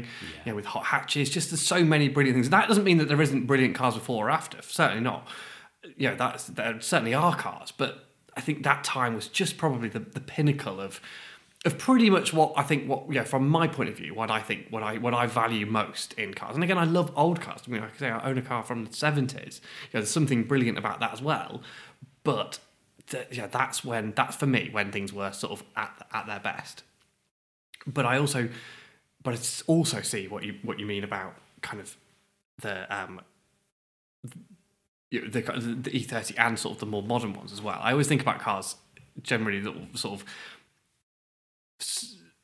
performance cars anyway, sitting between two sort of like two goalposts or two two you know, barometers or whatever it is, and you've got sort of maybe kind of like a Lotus Elise on one end, and you've got a, probably sort of like a AMG E class on the hmm. other. So you've got something really, you've got something super delicate and precise, and it's all about kind of finesse, and it's not, you know, or you've got something that's just like a big hooligans machine hmm. kind of thing. And M cars fit in between those between those cars generally. There's you know there's some that are closer to the sort of like hooligan sort of cars, and I suppose the more modern M cars have kind of gradually sort of like moved that way, I think a little bit. And you know, and I think certainly when you look back at kind of the original ones and think about sort of the E30 M3s, when it was more about sort of delicacy and finesse. And as much as I love, you know, big, you know, powerful, lots of torque, wheel spin, uh, whenever you want, sort of, you know, cars. And I mean, I thoroughly, thoroughly enjoy that as well. I can appreciate both aspects of it, and I think it's a really tricky one to sort of, and I can understand why especially why and I think for me it was a little bit the case as well when you've grown up with this sort of more modern M car stuff. I mean, like I say, I don't. You know, when I started working at Evo, which would have been 2000 and well, we yeah, just about just over 10 years ago. That's when I started driving lots and lots of cars. You know, that was not. I you know it was just before you know the the turbocharged M3 and M4 came out. So that sort of they were the first kind of M3 and M4 that I properly got used to. So I mean, and they were hmm. They were they, they were tricky. I think some of the time. Do you know I mean they were they're, Spiky yeah, cars, spiky, they? yeah, exciting, thoroughly exciting. I do love. There's lots about them I absolutely love. You know, and learning you know learning those cars, they are the more sort of like towards the hooligan end of stuff. Jumping into an E30 M3 and going, oh, this is a totally different Mm-hmm. thing. Mm. But again, I think that I think the reason why it's, that car specifically is different is because the whole motorsport element of it sort of it reeks of motorsport whenever you whenever you drive it mm. kind of thing. There's an element of that that you go, oh, this all makes sense. Whereas the subsequent M3s and l- pretty much every other M car doesn't necessarily have that same that same kind of that same kind of feel. And I think the success of those other M cars, you know, and, and how popular they are, and actually how much more, I suppose, how accessible that sort of mm. those elements of those those are. Means that they they they are quite often immediately more fun and probably and also long you know long term just as fun as well. I don't i'm it's a very difficult one because i love both of them and i suppose that's for me is that you know if i was genuinely sort of like creating my perfect garage and having these cars you know like i say if i've got these got Elise at one end and an amg at another I'd probably have an Elise and an E-Class AMG, and then loads of other stuff in between that filled those gaps. And from my point of view, we, there are enough BMWs that I, also that I really like, um, and BMW M cars that fill those gaps. So many of them. You know, you've got like I say, I love, I love the um, the ter- the, the F eighty um, th- uh, M3 and uh, H2 M4 because they were so bonkers. It was absolutely. I mean, the GTS, oh, the M4 GTS was just sort of just It so looked dangerous. Oh God, yeah. I mean, you've never. I, I'd love to have. I'd love to have measured my heart rate when driving one on a wet road because I suspect that some medical professional would have gone, "Oh, that person's going to die any second now." just, to just sort of, yeah. Because it was so exciting, so thrilling, but so tricky, but also then totally understandable in other. I loved it, and, and then I would have. I'd have. I'd have one of those as well. Um, but yeah, I'd have loads of things in between. I think that's just an element. I think is what I think that's yeah, that's what's sort of so exciting about about all these things. But ultimately, I suppose in reality, all cars I'd have would be front engined, manual gearbox, rear wheel drive. And I think when it comes to sort of the new the new G80 M3 and the and uh, the M4, the A2 M4. I, I don't I don't I don't I would I don't I don't want an automatic gearbox in, in hmm. one of my cars. I don't want I don't want to own one of those, but I can jump in them and I can totally appreciate what an what an what a brilliantly engineered car this is. Yeah. And again, from the evolution of that, you know, they've, they've finessed and and softened all those really spiky bits of the of the previous generation car, but also still made it faster, still made it more usable, still made it all these other things, made it more refined, but also still more exciting in other effects. And yeah, it's a, it, I, I I do get it, and I think I don't I can quite often. If left to my own devices, I probably would be some sort of curmudgeon sat in my sat in here in my office going, "What, what, a manual gearbox? I don't want it has to be naturally aspirated. I want a four cylinder." Know, so that's that is yeah, the, big- you know, that could easily become I think become that's me. it, isn't it? We, we we have to remember that we as a we as a collective here are are the are the minority, We aren't are, we? You know, yeah. Yeah. Yeah. We, we we certainly are. I mean, I, I I had I had an interesting experience last end of last year because I uh, the the well, I don't know what the current generation M5 is called something Uh, F- 90 or something? F90, yeah. whatever it's uh, yeah F90 so I that car has been around for a while but it had sort mm. of escaped me. I hadn't mm. just just hadn't got around Wonderful to thing. driving it. Yeah. um, and I drove it for some launch event at Silverstone. And it was well it was unbelievable obviously mm. because it just did everything extremely well. It was 600 and odd horsepower so obviously it was really fast. It was quite comfortable um, you could literally pick a gear and an angle and drift it however you wanted. Yeah. um, and even I mean you know like coming out of Stowe it's like lighted up in fourth and there's smoke pouring off the back and you go yeah I'll probably click for another gear. And it just goes yeah all right then. What else you got? You know we, before you know it it's and it's just easy. And it's I, I thought yeah this is actually as a complete package it's kind of the perfect road car. Yeah. You know, because it is, it ticks a whole bunch of boxes. It can be a hoon when it wants to, etc., etc. However, because I have a direct par- comparison to my Of course, car, yeah. E39, which is 25, no, you know, coming up to 25 years older than that car, they're two very, very different experiences. Mm. Largely in the sense of what I what I consider to be having fun on the road, which is where I spend. Obviously, I drive Yeah. cars on track all the time, Yeah. but I don't. I can't drive a car on the track like I do on the road. That's what the older car delivers for me. It's like kind of a bit lower speed. I still feel engaged. There's the smells. There's all sorts of stuff where I can't get in trouble really. To have that to, to drive the car at that same limit of a modern car, it would end up in a one a huge accident. Oh, God, And absolutely two, right, yeah. I'd be doing probably 120 miles an hour. Yeah. Yeah. The worst thing I ever did was when I bought that car, it was on some super old Dunlops that were like cracked and all sorts of stuff. And I was like, the guy was like, you probably want to change them. And it came, it came with a set of brand new Michelin Pilot Sport fours. Oh, okay. Anyway, so I just like r- smashed around on those for a bit. Absolutely loved it.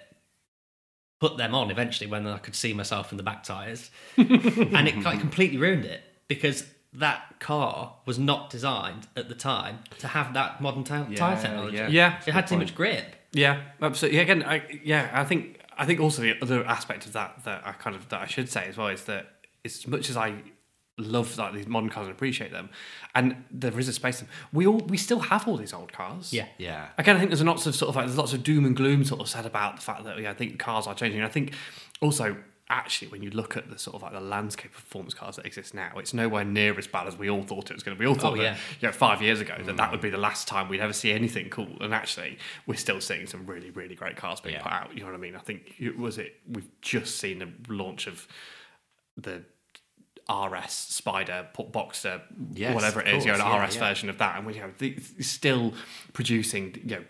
People are still producing on Porsche, certainly, and but you know, producing these amazing things. And you know, look at an M2; it ticks so many Hmm. boxes that sort of like that. I that you we just we thought we're all going to die out five years ago, but they're just not. Yeah. But at the same time, all these old cars do still exist, and until someone says we can't drive those, that's when we start need to start getting really upset about it. Because ultimately, you know, I mean, let's have all we've got all these brilliant cars. You know, they're gonna yeah, they cost a fortune to keep going. They cost, a, but it's, they're totally worth spending all of your Yeah. disposable cash on making these cars. You know, continue to drive and enjoy them because they are still brilliant.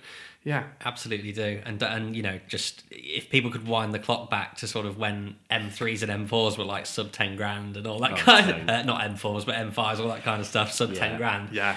At the time, we just didn't know. We just didn't know. Well, but also, yeah, we didn't know, but also didn't have the means to do so. I think that's That's it. Because ultimately, as well, that, yeah, at the moment, there's a, there'll be a bunch of cars now, obviously, that will be that maybe we'll look back on and go, Yeah, God, what oh, is wouldn't that it, next wouldn't it, car? yeah, what is that next car? And I have no idea. I mean, I suspect possibly, you know, there's a bunch of cars that you know that I, I would I'd love to have, and I suspect you know there will always be sort of like M3s or M and now M4s as well. They'll always get to a point where they're at their lowest, and Yeah. yeah, this you know the F80, the turbocharged generation, they'll probably they'll probably be sort of maybe the kind of uh, the the runt of the litter to an extent. They will maybe they're Mm-hmm. They'll maybe be- never going to be the best M3 or the best M4. They're probably never going to go down. Could be like the modern E E36. I was going to say exactly But- that. yeah, exactly, E36 yeah. for years. Yeah. You know, I remember that, and again, that not having the means thing is a perfect example. So I remember I started working when I, I took on the role of Classic Grand Touring. There was a guy that had a uh, in, in the village where our office was in East Horsley in Surrey. There was a guy selling a Estoril Blue E E36 M3, and it was three thousand two hundred pounds. And I just it. moved house, so I just moved house to take on this new job. I had. Um, I, I'd paid a full whack of rent up front because I was essentially going in as a sole trader, and yeah, it was just a nightmare. So I had like nothing in the bank account, nothing at all, and I was sat there going, "That's three grand. I wonder if I think it was like three two, but he definitely would have taken three grand for it." And I remember thinking. Now I could maybe sell something else, maybe like sell a motorbike or something, and then buy that, and maybe one day that'd be worth loads of money. And I remember having this chat in the office and going, "Do you ever think E36s are going to do what all the old M3s have done?" And everyone went, "No, nah, no." they made so many of them. They made so many of them. They, they won't they won't go up. Um, don't you know? Don't lose sleep over that one. And I was like, "Yeah, no, you're right." Well, John. John's still in therapy now. I mean, I mean, they haven't gone mad. Not No, in the no, same no, way that right. E30s have gone mad, and they've not gone. You know, and again, I think, but that's the case. Whereas that so many of them will have been, as when they got cheap, so many of them will have been scraps, will have Yeah, been crashed, will have been turned into drift cars, will have been turned into all sorts of things. At the point where good ones become really rare, Yeah. and those good ones are just because they have a value, whether they're not. You know, Yeah, and right. also they're only. I think that's what we've got to remember as well. They were only sort of bad in the context. I say no, they're not bad, but they were only not as good in the context of M3s. yes. yeah, yeah. We're still a good car. Exactly. Yeah. Yeah, we go to. Oh, it's the worst M3 maybe or whatever. If that's what, if that's the worst, if you've got the worst M3, you're still in something really good. Like, mm. Yeah. It's like saying I've got the worst 911. Or I've it's got the worst of the Victoria's Secret models or something like that. You know, it's, it's still okay. It is a it is a really it's a really fascinating debate debate because again, if you were to put an E E30 M3 on a if you put a collection of good drivers, take them to a track day, give them an E E30 M3 to drive, an E36 M3, an E46 M3, and uh, let's say an E90 M3. I guess on paper and through pub chat, everyone's going to go, "Oh, the E36 wasn't the best one. You know, it was a bit of, it was a bit heavy on the marketing department. That's why it looks the way it does, and it doesn't quite look like an M car." Then get every single person to drive those M3s and say, "Right, which one drove the best out of all of them?" The E36 is not going to be at the bottom of that list. Surely. I'm 100% confident of that. It's going to be the E30 because it's not as quick. And whilst it's special and it's characteristic, it's not a quick car. It doesn't give you that kind of driver engagement that you're going to get from an E46 or an E36. It's a really, really interesting debate. And it's it adds on, we could go on about this for hours, but it does result in this kind of like cult opinion on certain models does result in ridiculous values. And I look at a lot of BMWs now that are starting to skyrocket in value, or certainly the, the classified adverts asking prices are skyrocketing in value. And I sit there and think, why? And then I look at other, as a perfect example, without wanting to be too biased here, but a Z3M Coupe, for example. Why is that, John? Why is a Z3M Coupe? Why is Why a is that? CSL M3? Why ever would you bring that up?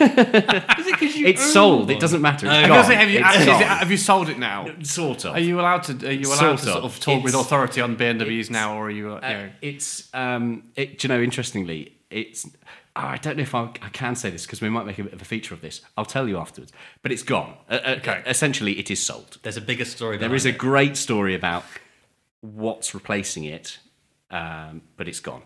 is it being anyway. replaced by another BMW? I couldn't possibly say. Okay. Uh, otherwise, nobody will subscribe to our YouTube channel. So uh, keep an eye on that, uh, listeners. Um, but it's it's it's fascinating because there are certain cars that have suddenly skyrocketed in value, and some of them I can understand, and some of them I can't. For example, and this is going to be controversial, CSL M3 E46 is a phenomenal car, mm. absolutely brilliant. I've driven a couple, I think they're amazing. But why on earth are they 120,000 pounds? What's going on there? How is that 120,000 pounds worth of car when a Z3M, a really, really, really good one, the best of the best, is 50 grand, but the majority, let's be honest, are 25 to 30. Yeah, yeah. How has that happened and why? I mean, obviously, I can't, I can't, I can't answer it exactly. And I mean, obviously, but I think, I, I think, I think I have a vague idea about why, and I think it's because of what the CSL stands for, hmm. more than more than what the Z3M Coupe re- i- is, hmm. and ultimately, I think it's a case where the Z3M Coupe is this brilliant sort of example of kind of uh, uh, what feels like a real kind of uh, skunkworks project, you know, and it's got it's got to an extent this sort of huge diversity of. Uh, of bits that go that go into it, you know. I mean, we're we we essentially got you know E30 back axle, and then you know then the latest M car engine up front, kind of at the time, and it makes it it's fascinating because of that. Um, and it's cool because of that, and they look amazing. They look distinctive, and they are they are they are brilliant. In in and you wouldn't want to change anything about them necessarily. But again, the, the the CSL stands for so much more, in the sense that it was again that time, that early 2000s time, when we sort of had this resurgence of, or this kind of this kind of I think probably more of a resurgence because it didn't these you know kind of road racer type cars did exist. These track day specials did exist before in different guises, but ultimately when it came to that that, that time where we had 911 GT3, M3 CSL, um, God, there's probably loads more. and My brain's completely disintegrated, and I can't think what any. I can't think. Uh, you know, um, 360 Challenge Stradale. Yeah, you that's know, another one, yeah. Those, you know, th- these cars. They sort of it just there became a big wave of them because I think there's there was an element where because of you know, people's finances that they could have a car that was purely for fun. They didn't have to have something that could that needed to span two different two different roles. You know when you have these dedicated cars and you get into the, into an M3 CSL now and you actually think well these seats are pretty you know they're, they're they're small and they're tight and they're you know they're pretty uncompromised there's you know kind of bare carbon fiber door and there's not a lot you know there's not a lot of creature, creature comforts. There's more than enough you know for it to be for it to actually be sort of completely usable. But this is it's the first time really that kind of stripping back cars mm. you know kind of you know existed and actually that's what it stands for. I think it's and, and all the sort of the carbon technology that kind of went into it as well. It was so new at the time. Yeah. Really, we didn't see. You know, the carbon roof was just otherworldly. There was no other car that Yeah, you sort of true. like. And I think I think that's I think that's why it, it why that why they are so much more because they are brilliant cars. They are unbelievably brilliant cars to drive and so good to drive that actually uh, almost every not just sort of like the physical attributes of every M car that's sort of gone afterwards, and the M3 having a carbon roof afterwards, and but actually the way in which that the CSL drives has filtered into every other M mm. car since. It is the sort of like the the yardstick which everything has to be sort of like has to kind of be compared to it's a shame that that the induction noise that that, mm. that engine makes that they didn't that, that's not what the BMW engineers thought was most most important because that's for me would have been amazing if we still had something like that. Yeah.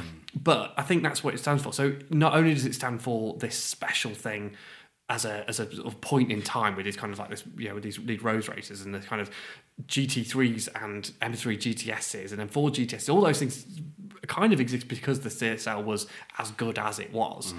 But also BMW M cars exist in the way they do because the CSL was as good as it cost and all the technology that went into it it just it, it stands for more. Yeah. and I think that that's what people see when they look at it that, that CSL that's what that that defined that time more so than the Z3M did. Mm. And I think that's probably, I mean, twice as expensive. That's a difficult. That's, I can't explain. I can't explain that because I mean, you know, they're, they're, you know, I think if you were to drive them back to back, you know, you'd probably have almost as much fun in either of them than you would, Absolutely. you know, and on the road certainly. But yeah, I think that's that's why I think the CSLs, and that's why we see you know certain cars, yeah, just, just go mad in value, don't we? Really, you know, and I think that's that's that's why why yeah. I'm, bi- I'm biased, but my, you know, I, I think the absolute point in history where everything was absolute pinnacle was E E39 M5. To be honest with you, around the 2000 mark in uh, Agen Blue. It's uh, yeah. It, I think we're all agreed on that, aren't we? That that period of time and the thing, you know, the E39. You mentioned the F90 M5 that you, you drove, and I I had one of those to test. It's one of those things where in my head it feels like it was a year ago, but it was probably two years ago, and. I remember then thinking, this is the ultimate everything car. I think that was actually what I titled my review. It is the ultimate everything. You can do anything with that car. You can drive it every single day and then drive it like a hooligan on circuit. But the E39 was much the same, and that's what made those so brilliant. Um, I would be interested in this question for both of you actually. Is there a pinnacle M car for you? It sounds like it might be the CSL M3 for you, Will. Is there anything else that kind of jumps out as that is a real peak car for BMW? It doesn't even necessarily have to be an M car, actually. Oh God, that's a really, yeah, that's a really good question. I suppose I'm I'm probably too fickle with these things because uh, uh, issue two of Werke, we it has is the main cover feature is um, the CSL CSL stuff. So we've done we uh, three liter CSL Batmobile, um, and uh, E46 M3 CSL and the new um, M4 CSL. And I, within that, I will admit, and I don't want to spoil the feature too much because obviously you want to go out and buy it and read it. That's what I want you to do. But I won't spoil it too much. But obviously, I have been. I have Link sort in of- bio. I have said how much I have enjoyed the M3 CSL, so I can't deny that now. Um, so yes, yeah, that that would be. But then again, quite possibly give it. Ne- wait till the next issue, and I drive something else and go, oh, do you know what this might be? Yeah. No, I, I think, like I say, for me, you know, if I'm if I you know. it- um, For cars that I want that I want to drive for fun, I need to have a, cou- a few not a few things that you know that are core to my sort of absolute perfect car. And again, it would probably be front engined, rear wheel drive, manual gearbox. And obviously, the CSL doesn't have a manual gearbox, so No. there is an element about that that is a you know, that is a, a thorn in its side slightly. Um, you know, from my point of view, yeah. If you again, it's such a difficult one because again, I, again, I sort of understand oh god, I think yeah, I don't I don't know what it would be the, the peak M car would be. I don't know what the peak mm. BMW would be, but it would be close to that. I think probably it would be yeah. Uh, you know, it does. It is such a wonderful car. It does feel so much like all the things that other than the gearbox, everything that I want about in a car. It Exists. Well, the engineers were clearly the same sort of person. I'd get. I'm sure I'd get on with the guys that engineered Oh, that God, car. Yeah, yeah. I, I, I, when I was still writing for S, SCD, actually, I wrote an article about that, and it was it was about if I was to, I like I was born thir 20, 30 years too late. If I was doing the job I did when I was still working for OEMs as a vehicle dynamics engineer, developing chassis and what the DNA of cars was going to be. Mm-hmm. I God, if uh, if I'd been at BMW when they were developing the 46 M3, or been at Ferrari when they were doing the F40 or something like that, could you imagine? Like, could you imagine? It No. makes everything that we work on, or I worked on, I should say, which sounds ridiculous because there was nothing I worked on in the eight years or so I was doing it that was less than 600 horsepower. Hmm. but, you know, it didn't, it just, it's just different. It's very, very different. And I doubt I, whether those cars will go down in history, who knows? But, you know, I just, I, I think, God, I wish I was doing that job, but 20, 30 years earlier. Yeah. Well, I think uh, that's a common theme for all of us in the automotive industry, isn't it? From a even from a journalistic point of view or a motorsport point of view, everything seemed to be a lot more exciting 20 or 30 years ago. And Again, maybe- but, I, but again, I suspect that they were sort of saying the same sort of things a little. bit. Exactly, Again, and I wonder So what- I, it's very difficult, but it is very difficult not to get hung up on that element where you think you look back Yeah. and go, cars were best in the early two thousands. But but then again, I speak to I speak to some journalists, you know, who are maybe a generation above me, and they were, like, oh no, no, no, absolutely, the nineteen nineties were, or, or where things, you know, and we're having conversations, you know, having. A, uh, particularly heated conversation with Colin Goodwin, which we like to have our heated conversations. That's generally how we talk to one another. Um, and him saying that how could possibly you have you know the best cars still have traction control and all those sort of things. I'm like, oh, but yeah, you could turn it off. What's the problem? Yeah, yeah. you know, there's, Yeah. yeah. But then uh, it, it, it changes and it changes with different with different generations. I think because you know partly also because you know the previous generation talk about how great that what they were doing Mm. was because you know and that's why you sort of look back oh that would have been amazing but I think people will look back at this time Exactly that we're in now and That's go I oh do you know saying. what true, yeah. you know it was it would have been you know the kind of pre you know hybridization of everything we'll probably look back at that and all that time and having you know and the fact that we got to experience so many of these cars and go Yeah. god yeah that was amazing even if the hybrid cars will still be brilliant in their own way we'll still look back at that and go yeah that was the best time that was you know that was we were so lucky to have worked worked in that sort of bit I, know. I, I, I do often think that. I think about what is the, uh, what's the, the three people sat around a table in 20 years' time doing a podcast or, or writer or journalist. What are they talking about? About, God, you, you know, imagine the time where in the early 2000s you could get a naturally aspirated V10 with individual throttle bodies on Yeah, a baby. family estate car. Yeah, like, baby. absolutely mind bending. Yeah, what were and thinking? the engineers at the point of building that car, they wouldn't have been thinking about that because they would have been already thinking about the bigger and better thing that might have come next. But to think that that was a thing that existed, you could walk into a showroom on a high street, and we're not talking about going and seeing some obscure hypercar manufacturer based out of an airfield in Sweden. We're talking about you come out of WH Smith, having bought your magazine, you pop into the BMW dealership on the same high street, and you can get a naturally aspirated V10 with individual throttle bodies Yeah. as an estate car. Yeah. And that was just completely normal. and and you know uh, i'm sure everybody will be doing exactly the same thing when they finish listening to this podcast. Yes they are still very cheap and you can get one for about 15 grand Yeah, but yeah. there's there's quite a few risks that oh, come Oh with yeah. that but again, but like say, if you've got these cars, will be totally worth it. You know, they're totally worth all that money and effort and keeping them on the road because they'll be just they'll be incredible. I mean, did you say? Although, I mean, I don't know. I suppose we really what we need is you know a, a person of that generation who was an engineer at the time to say because we say it's completely normal, but was it completely normal? were they were they going? We're never going to go away with it. Surely. Yeah, but we're going to pro- we're going to propose this V10 and five, and someone's going to be like, "Don't be ridiculous. You Yeah. can put a V8 in it, and that'll be the best. You, Well, so, be the, as you- so the story goes. I can't think who. This is terrible of me because I should know because I did a bit of a documentary about him. But the guy, it was the chief, the chief engineer at BMW M at the time, had basically decided that he wanted 500 horsepower naturally aspirated, and I think he even specified that he wanted it to be a V10. So that was the request from the top. Right. But you're right. You can imagine the engineers going like. "Uh, Are you sure? Yeah, yeah, Are you yeah. sure about this? And you know, again, uh, romanticizing the story about Z3Ms. uh, Supposedly, so the story went. It was a, like a, a team of five rogues at the Atlanta plant in Oh, in, in say the that, US, going, "Oh, let's build this thing that should have always." It, they were moaning about the fact that they were building this fast um, convertible, and it should not have been a convertible. It should have been a, a, a car with a roof, and therefore they secretly put together this M Coupe and then presented to the board, and all but one said yes. And you know, I love that hearing these kind of romanticized versions. Some of them probably a bit Chinese whispered and exaggerated, but yeah, I, perhaps we do need to find We the do. engineers of that era and say. What were you putting in your tea? yeah, at the time? pers- Yeah. what, again, I, th- I think what I what I love most about it, I having wor- worked in this industry and kind of reported on this industry, I was never very good at sort of news stories and that sort of stuff. But but I was always fascinated by it and love reading stuff about these things.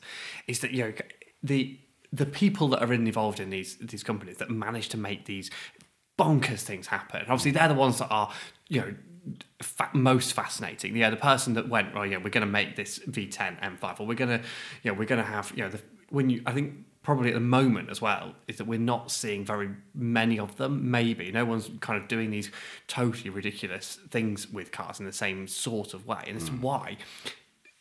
Uh, particularly with Porsche, Andreas Preuninger seems to be this sort of kind of like godlike figure because we're all sort of like he's the one that has somehow managed to persuade Porsche that they need to make for just a small selection of their road cars a 9,000 RPM 4 litre naturally aspirated engine. They're just going to pop them into it. And what feels like a really small number. It feels like, how is that make, how does that make financial sense? How has he, or whoever it is, if it is him or not, has persuaded the board at Porsche to go, yeah, yeah, absolutely, you go ahead and do this. And why is no one at BMW say going, right, okay, Yeah. we're going to create, I mean, BMW recently created that, that yeah, the 3 litre CSL that's based on an M4. Yes. Yeah, and I don't know how much. I've forgotten how much they cost, but it's hundreds of thousands of pounds. I mean, it's so much that I've forgotten how much Yeah. it is. It's you know, it's it's it's insane. But do you, you know? How come when creating that, someone at, BMW said, you know, we could we could make a four liter naturally aspirated straight 6 mm-hmm. We've done that in the past. Do you know what I mean? That's yeah. that's possible. You know, why can't we? You know, we can make it make 500 horsepower. We, you know, whatever it might be. We just thought that's what we needed to do. We can do all these things that Porsche are doing. We can pop a manual gearbox in. We can do all those things. Why has no one at Porsche? Why has no one at BMW done that? You know, it clearly works for Porsche. So why is no one doing that? And why is it not happening? Is it too difficult? I don't know. I mean, but I really I- that's what I find fascinating about it as well. Is I really wish there was someone. Maybe there is. Maybe all these skunkworks things are going on behind the scenes, and Yeah. just no one is able just to sort of push them across the line, just to get them going. It's and- interesting. Yeah, it's interesting. You you should say that. I mean, I you know, like I say, in my previous line of work, I used to spend a lot of time at the Nurburgring during industry mm. pool, and we, you know, where the, all the manufacturers come together. Mm. This is for anyone that doesn't know. Uh, all the manufacturers come together and hire the Nordschleife for a week at a time, six times of the year. We all descend on it. We've all got our own workshops, and each manufacturer goes there and does various testing. So it's basically just having the run of the place. And needless to say, you would see some pretty wild stuff knocking around, you know. And it could be, oh, you you, you know, you could genuinely you generally spot the next, I don't know, GT3 or something like that. Yeah. Oh, that's got an abnormally large wing on it or something like that. You know, BMW, it was like Al, Alpina were working on the five series at the time and all that kind of stuff. And it was interesting to watch because you'd be trying to figure out what those cars were, and some of Yeah. them you would see testing for like maybe six months or something like that, and then never see it again. And it, and then six months, twelve months on, when it probably should have been a production car, mm. never appeared. Yeah. So they do try things, you know, they do try things and go, oh, okay, maybe. And like you say, sadly, sometimes these things just don't see the light of day. Yeah. Yeah, that's right. Yeah, and again, I mean, we if we were, if I was making a Mercedes magazine, we'd probably be saying the same thing Yeah. about Mercedes. Yeah, Mercedes, you know, the new C63 being a four cylinder, and going, why can BMW do a six cylinder? You know, and you know, why can't you know? It, it happens. It's not just the, it's not just that I'm not complaining that BMW aren't doing better. I mean, just because they're not producing a naturally aspirated manual gearbox car for me. Um, you know, Yeah, I'm not, but I just I suppose why it doesn't really matter. It's just actually just how fascinating that this this whole procedure and this, and the way in which the car world works. Because ultimately, well, you know, I mean, as you say, the people that are involved in all these are just as interested in cars as we are and want the same sort of things that we do. It just happens to be that you know that, that they can't do exactly what they want because there's you know there's someone going oh that's not going to work you know that's you can't have the funding for that and again you know but all the things that we want in cars because people like us are working in these working in these manufacturers. They will still churn out some some really quite tasty bits of kit. I wonder, I really do genuinely wonder if, a bit like we see with Jaguar Classic Works, where there are there is an entire unit on an industrial estate with 25 plus bays building E-type Jaguars, Mark Ones, Mark Twos, um, taking cars that people have found in sheds and barns and garages and rebuilding them, making them as new, but as the Jaguar brand. That is part of the JLR umbrella of brands. I wonder if we will start to see things like BMW Classic Motorworks opening up that does exactly that, and they start building continuation models because, of course, the the focus for the main market i- with all manufacturers is we're going to go into electrification. That for for many marques is inevitable. Volvo, for example, have said that's it. We're, we're no more petrol. We're just going to get straight into electric from now. Um, a few others doing exactly the same. But I do think there might be hope for people like Porsche, who are clearly investing many, many, many, many millions of pounds into the synthetic fuel creation, you know, somehow pulling carbon dioxide from the air and doing what I can only describe as black magic to turn it into a combustible fuel that doesn't give off terrible emissions. It's you know really, really exciting stuff, and I wonder if because of that sort of stuff, we will. We will see the return of a naturally aspirated individual throttle body six cylinder BMW maybe 10 years from now that's being created or is being penned or thought about. Because, of course, if there's a market to make them, they're going to be damn expensive, let's be Well, honest. suppose in a kind of you know the retro resto mod type attitude towards Yeah. these things, rather than yeah, even maybe not even continuation cars or whatever it might be, but and not just necessarily restored cars. Because again, obviously, I th- that that kind of you know what Jaguar do. And, and Land Rover, I mean, what they currently, I think there's frequently a sort of new release, sort of old Defender with some sort of V8 in it somewhere or other, which is basically just a resto mod, you know, Defender or whatever it might be. Um, and yeah, absolutely. I think we, you know, but when we also when you actually look at what Singer is doing and the development Yes. that goes into the engines that they create, again, you know, a- a handful of cars, and but the amount of effort and time that's gone into these things. But the problem is with all of that is that just how wildly expensive Yeah, they it. are. That's it. You know, I mean, when you compare it to when you compare it Singer to the price of a you know a GT3. Yeah. you know, it makes the GT3 look like a bargain Absolutely. you know, which is which I suppose is you know depressing for someone who you know who who absolutely can't afford any of those things and doesn't look like they ever will. Um, but I, yeah, I just wonder. I mean, you know, these cars, I, I, absolutely, completely understand. I think that will be absolutely where we, where mm. things go, won't it? Yeah. Because we, you know, as much as we all want new cars to continue on this trajectory of still creating brilliant, brilliant things, and hope, you know, but if we if we are saying that the peak was early two thousands, we are in a decline. Even if there are some outliers that are brilliant, and there are some things that just, yeah, that, that, that are really truly, you know, Yeah. properly exciting. I don't want to get too sort of negative about it, but yeah, absolutely, we'll get to a point where we go. We've just got to actually start making these older cars, or just restoring them, you know, back to what they were, but also been the occasional tweak, make things better, and yeah, and then you know, someone coming out with you know, making a, uh, you know, an M3, an E46 M3 with a four liter something or other, you know, with a stroked, what you know, six cylinder engine and a you know carbon airbox and all that stuff. I mean, if that is the future, God, it'll be exciting. Yeah, Anyway, just, just looking across at Will now, he's getting very animated Yeah, talking about true. this now. It's true. I think it's going to happen. I really do. And and if it doesn't, it'll be a travesty and a disaster. And I don't want anything to do with the automotive industry ever That's it. again. Podcast cancelled, everything. yeah. I'm going to move on to something else like gardening. Knitting. something. Yeah, yeah. Um, yes, let's keep our fingers crossed. I think it has to happen, really, um, but we'll see. And if yeah, it well, does, it's, it is, it is already happening, isn't it? I mean, Yeah, yeah, like yeah. Singer and um, there's a going back to M3s. There's a company called Redux that have, you know, have created this kind of bes- this their ideal E30 M3, which is sort of like a kind of I think it's oh, I've seen it's in the mag- one of the magazines. they, adver- Yeah. they are they are uh, advertiser in Burgers. There you go.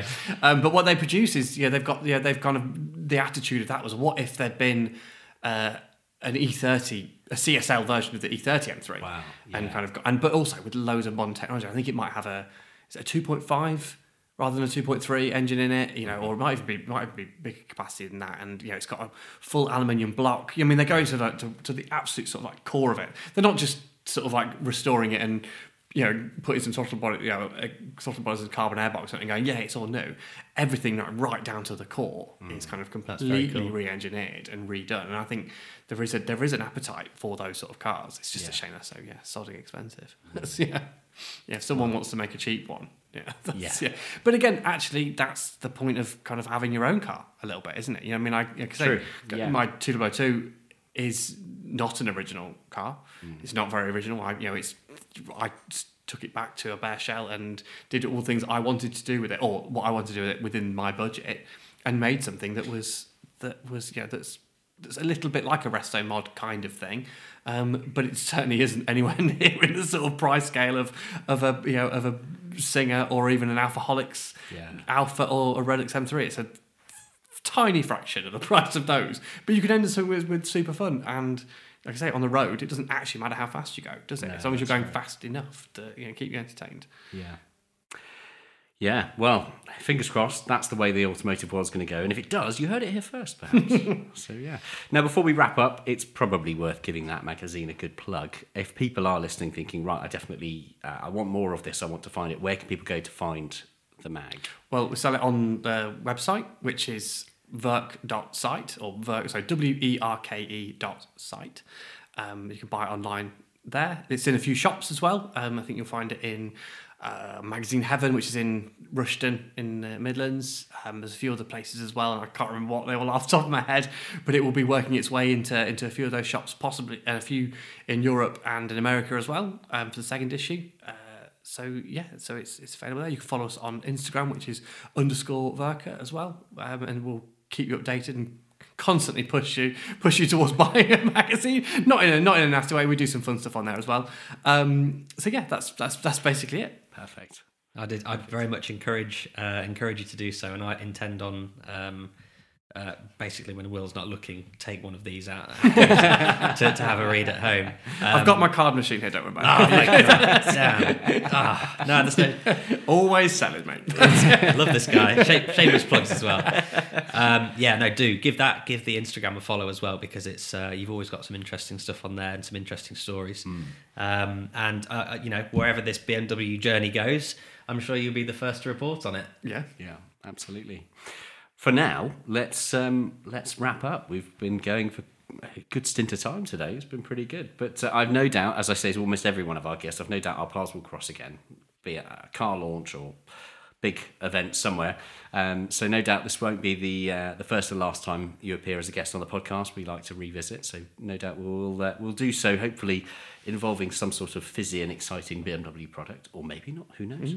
Um, for now, I will say thank you so much, dear listener, for joining us for this week's episode. Don't forget you can see everything that we do over on the website. If you have missed those links to where to find the magazine, just scroll down wherever you're listening. The bio for this episode, the show notes will have all the links you need to find there, including links through to the social feeds. And of course, if you follow us already on Instagram, you'll see, if you're listening in real time, this week there'll be some images from the recording of this week's podcast with links through to the social feeds for Werke there as well. Uh, Will, thank you so much for having us in your little office space. It's been great talking to you. It's been a pleasure having you. It's been great fun. Thank you very much. Good stuff. Thank you, Miles. Thank you, thank you for to, again to the dear listener for just enduring us for another hour and a half. Yeah, slightly more, I think, this week. Sometimes happens. You know, people don't seem to complain. It's good. It's good. Um, so yeah, thanks very much for listening. Do stay tuned. We will have, uh, as expected, another episode coming with coming to you next week. Uh, in the meantime, check out the website and social feeds to see what else we're up to on a daily basis. And uh, all that leaves me to say is thanks again. Speak to you soon. Ciao for now. Ciao. The Driven Chat Podcast, powered by Paramex Digital.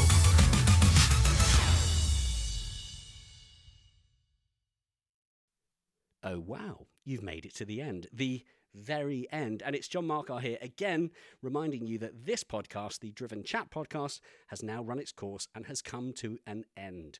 To find a new format, search the Driven podcast in your preferred podcast app or head on over to the website driven.site to find some quick and easy links through to the new episodes in the new formats on your preferred apps. Thanks. Bye.